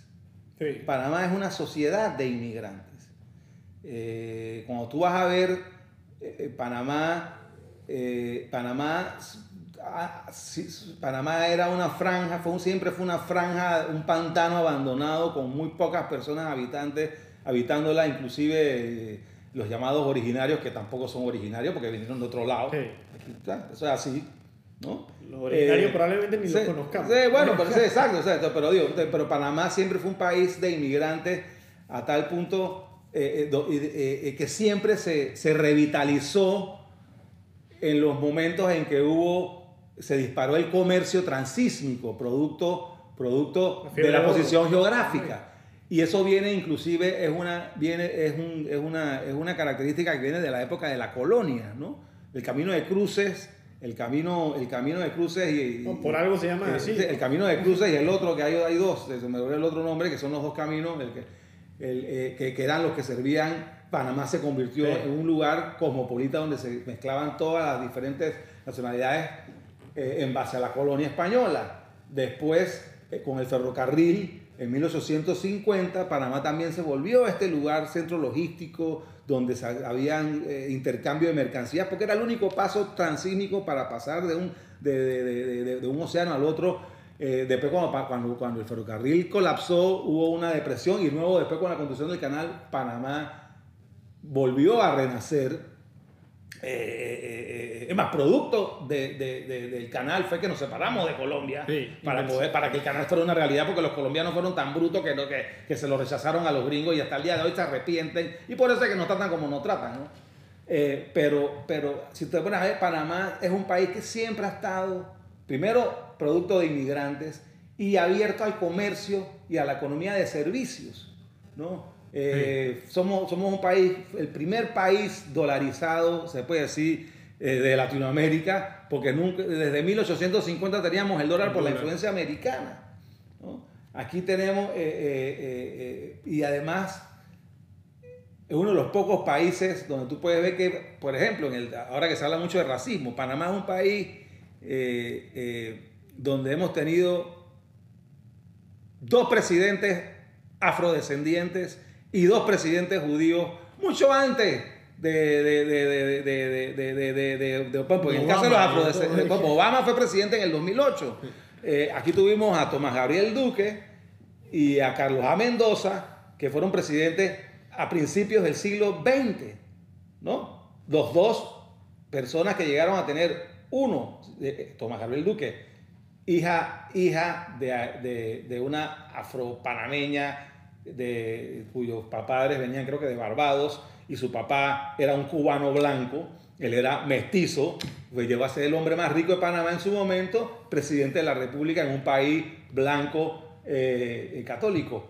Eh, lo mismo Carlos A. Mendoza, que no, era, que no era, era, más bien un intelectual del arrabal, de la clase media profesional, llegó a ser presidente.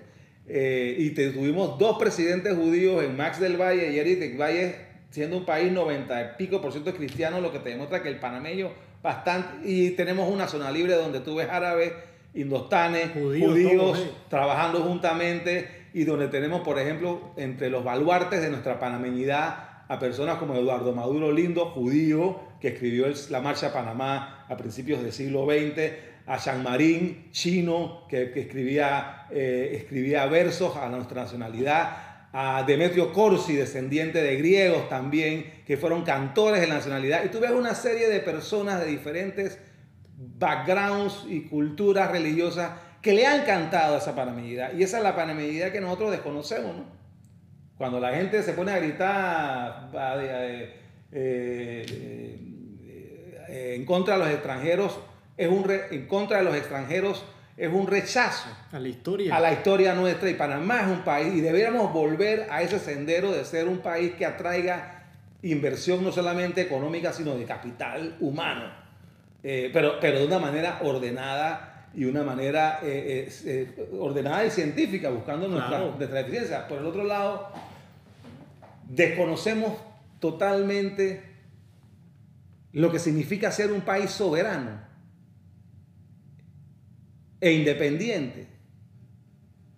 Y esto, y lo hemos demostrado ante, en estos últimos 20 años con nuestras relaciones con la Unión Europea, la OSD y el GAFI, donde prácticamente en Panamá no hemos perdido, el pueblo ya no es soberano.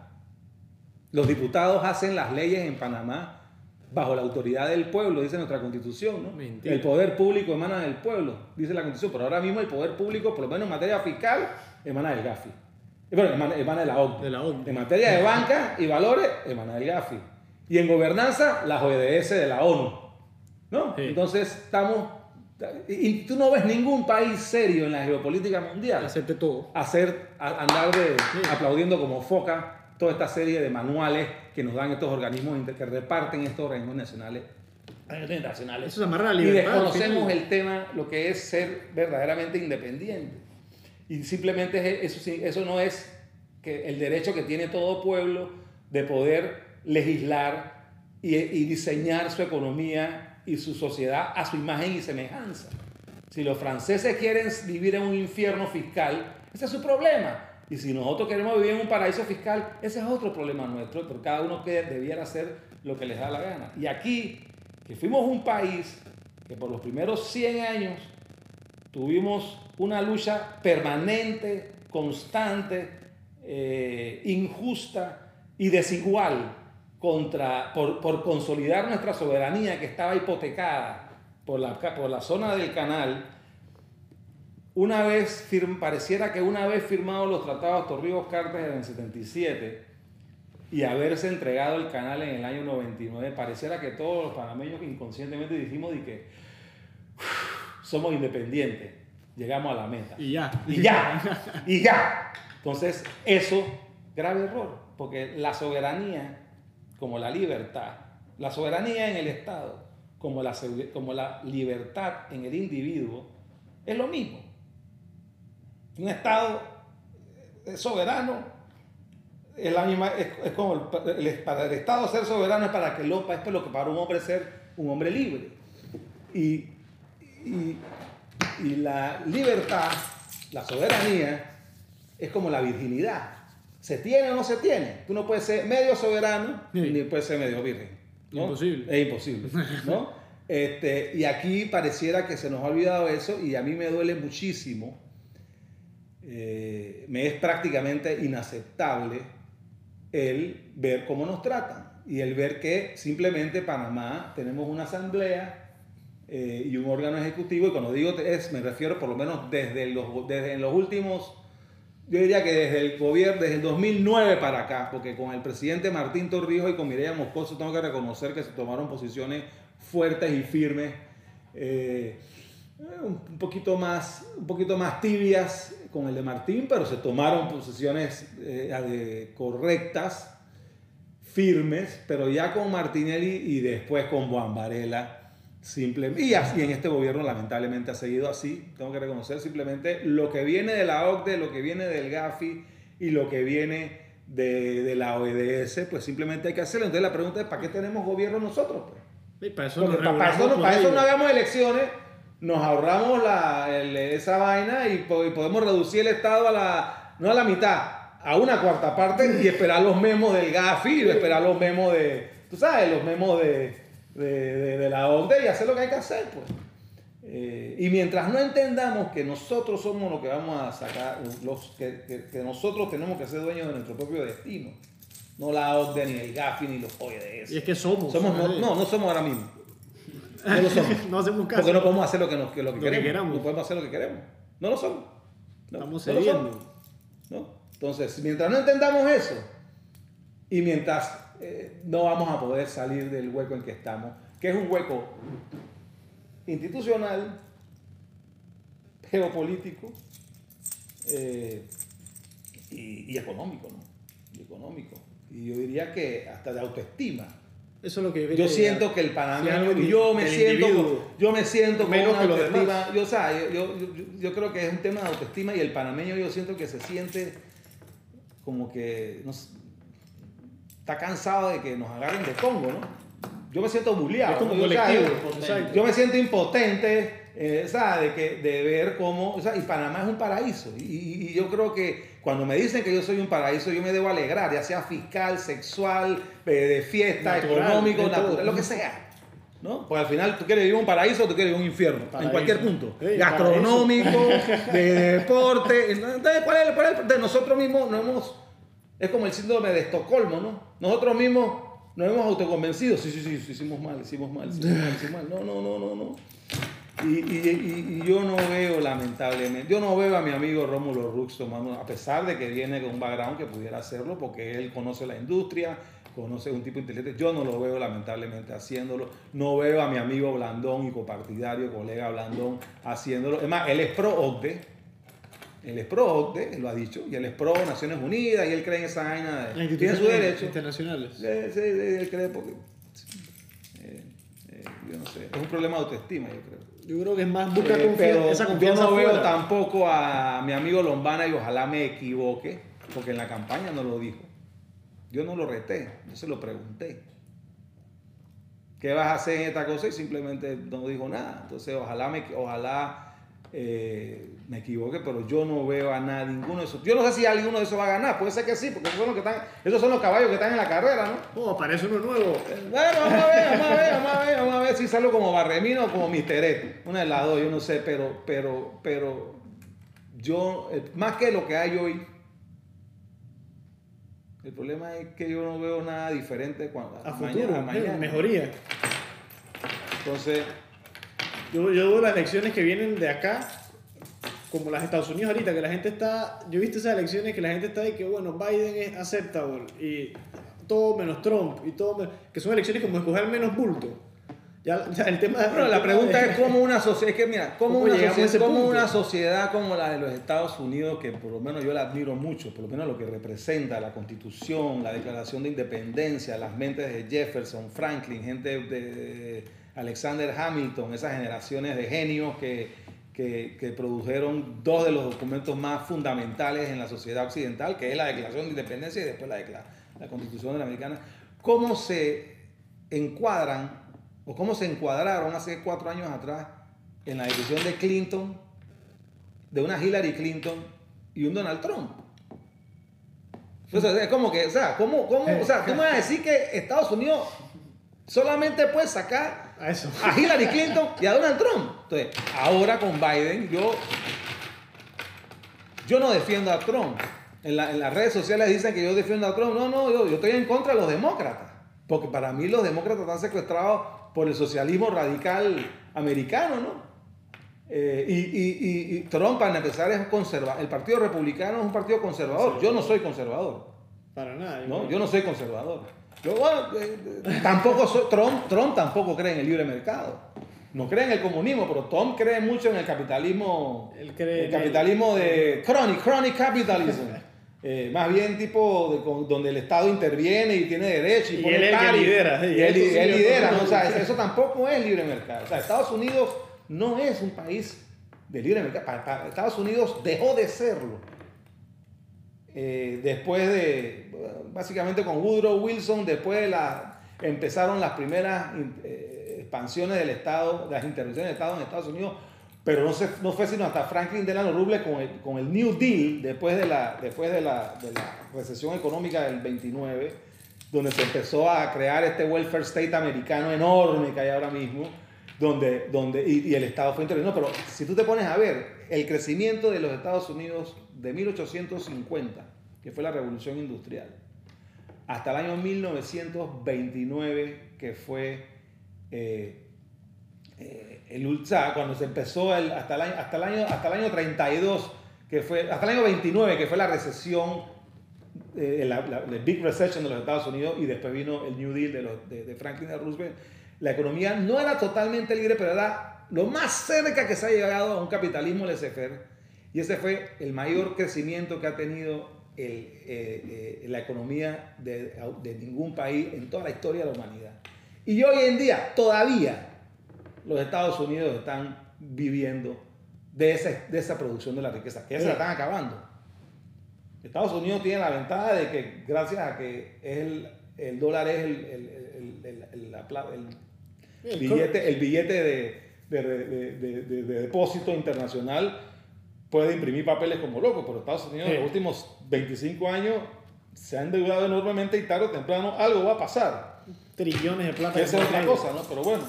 Yo creo que hemos abusado de su tiempo. No, hombre, no, genial, genial, genial. Ya, yo creo que agradecerte. ¿Cuánto tiempo tenemos ya? Dos horas. no,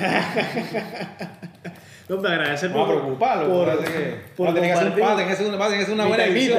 Invita, invita. una buena edición, una buena Puede hacer dos programas, puede hacer dos programas. Porque la gente no, no, no se aburre. No creo que se aburran, porque creo que hablamos muchas cosas que la gente ahorita está buscando opiniones para ver cuál es la mejor solución. Ahorita mismo. Eh, y gracias por compartir con nosotros todas estas perspectivas. Sí. No almorzado, no almorzado, pero está bien. Si hay, el café fue el almuerzo. si hay Fulo Linares 2024, ver también cuáles Bueno, eso va a depender de ustedes, ¿no? En la nueva a depender de qué es lo que quieren, ¿no? ¿Qué es lo que quieren, ¿no? Por algo vemos a Rómulo en TikTok. Yo creo que es una decisión más no, consciente. Pero, a mí no me va a ver en TikTok. No, no, no. No, no, Yo espero que no. No, no, no. Pero yo, puta, él es libre de tomar su decisión. Ah, no, pues no, yo no. Yo, yo, yo, yo, yo, yo, me parece muy, muy, muy bien el TikTok y todo eso, pero yo no tengo para eso, yo no sirvo para eso. Yo creo que puede subir. No, no, no. Tengo que estar under the influence.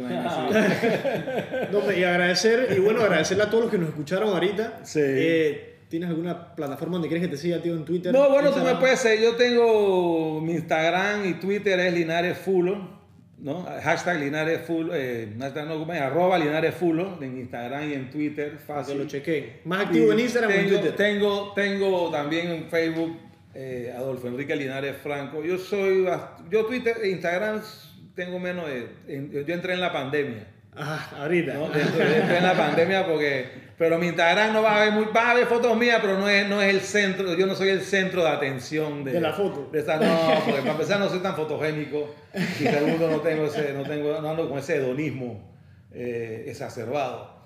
Pero Twitter sí, soy bastante activo en Twitter y en Facebook más, más, más temas político y yo comento noticias y cosas así, ¿no? así que y a veces meto mi chiste de vez en cuando para ya saben si quieren opinar algo de música algo de buena música buena salsa buen rock también hay que oír de todo y parte de la cultura. Sí sí y que hay que entenderla y también respetarla exacto. Sí, así que bueno muchas gracias. No hombre con gusto. Vamos a Gracias por escuchar este episodio de Dímelo Fren. Espero hayas disfrutado nuestro contenido y hayas podido aprender algo que te pueda servir en tu vida.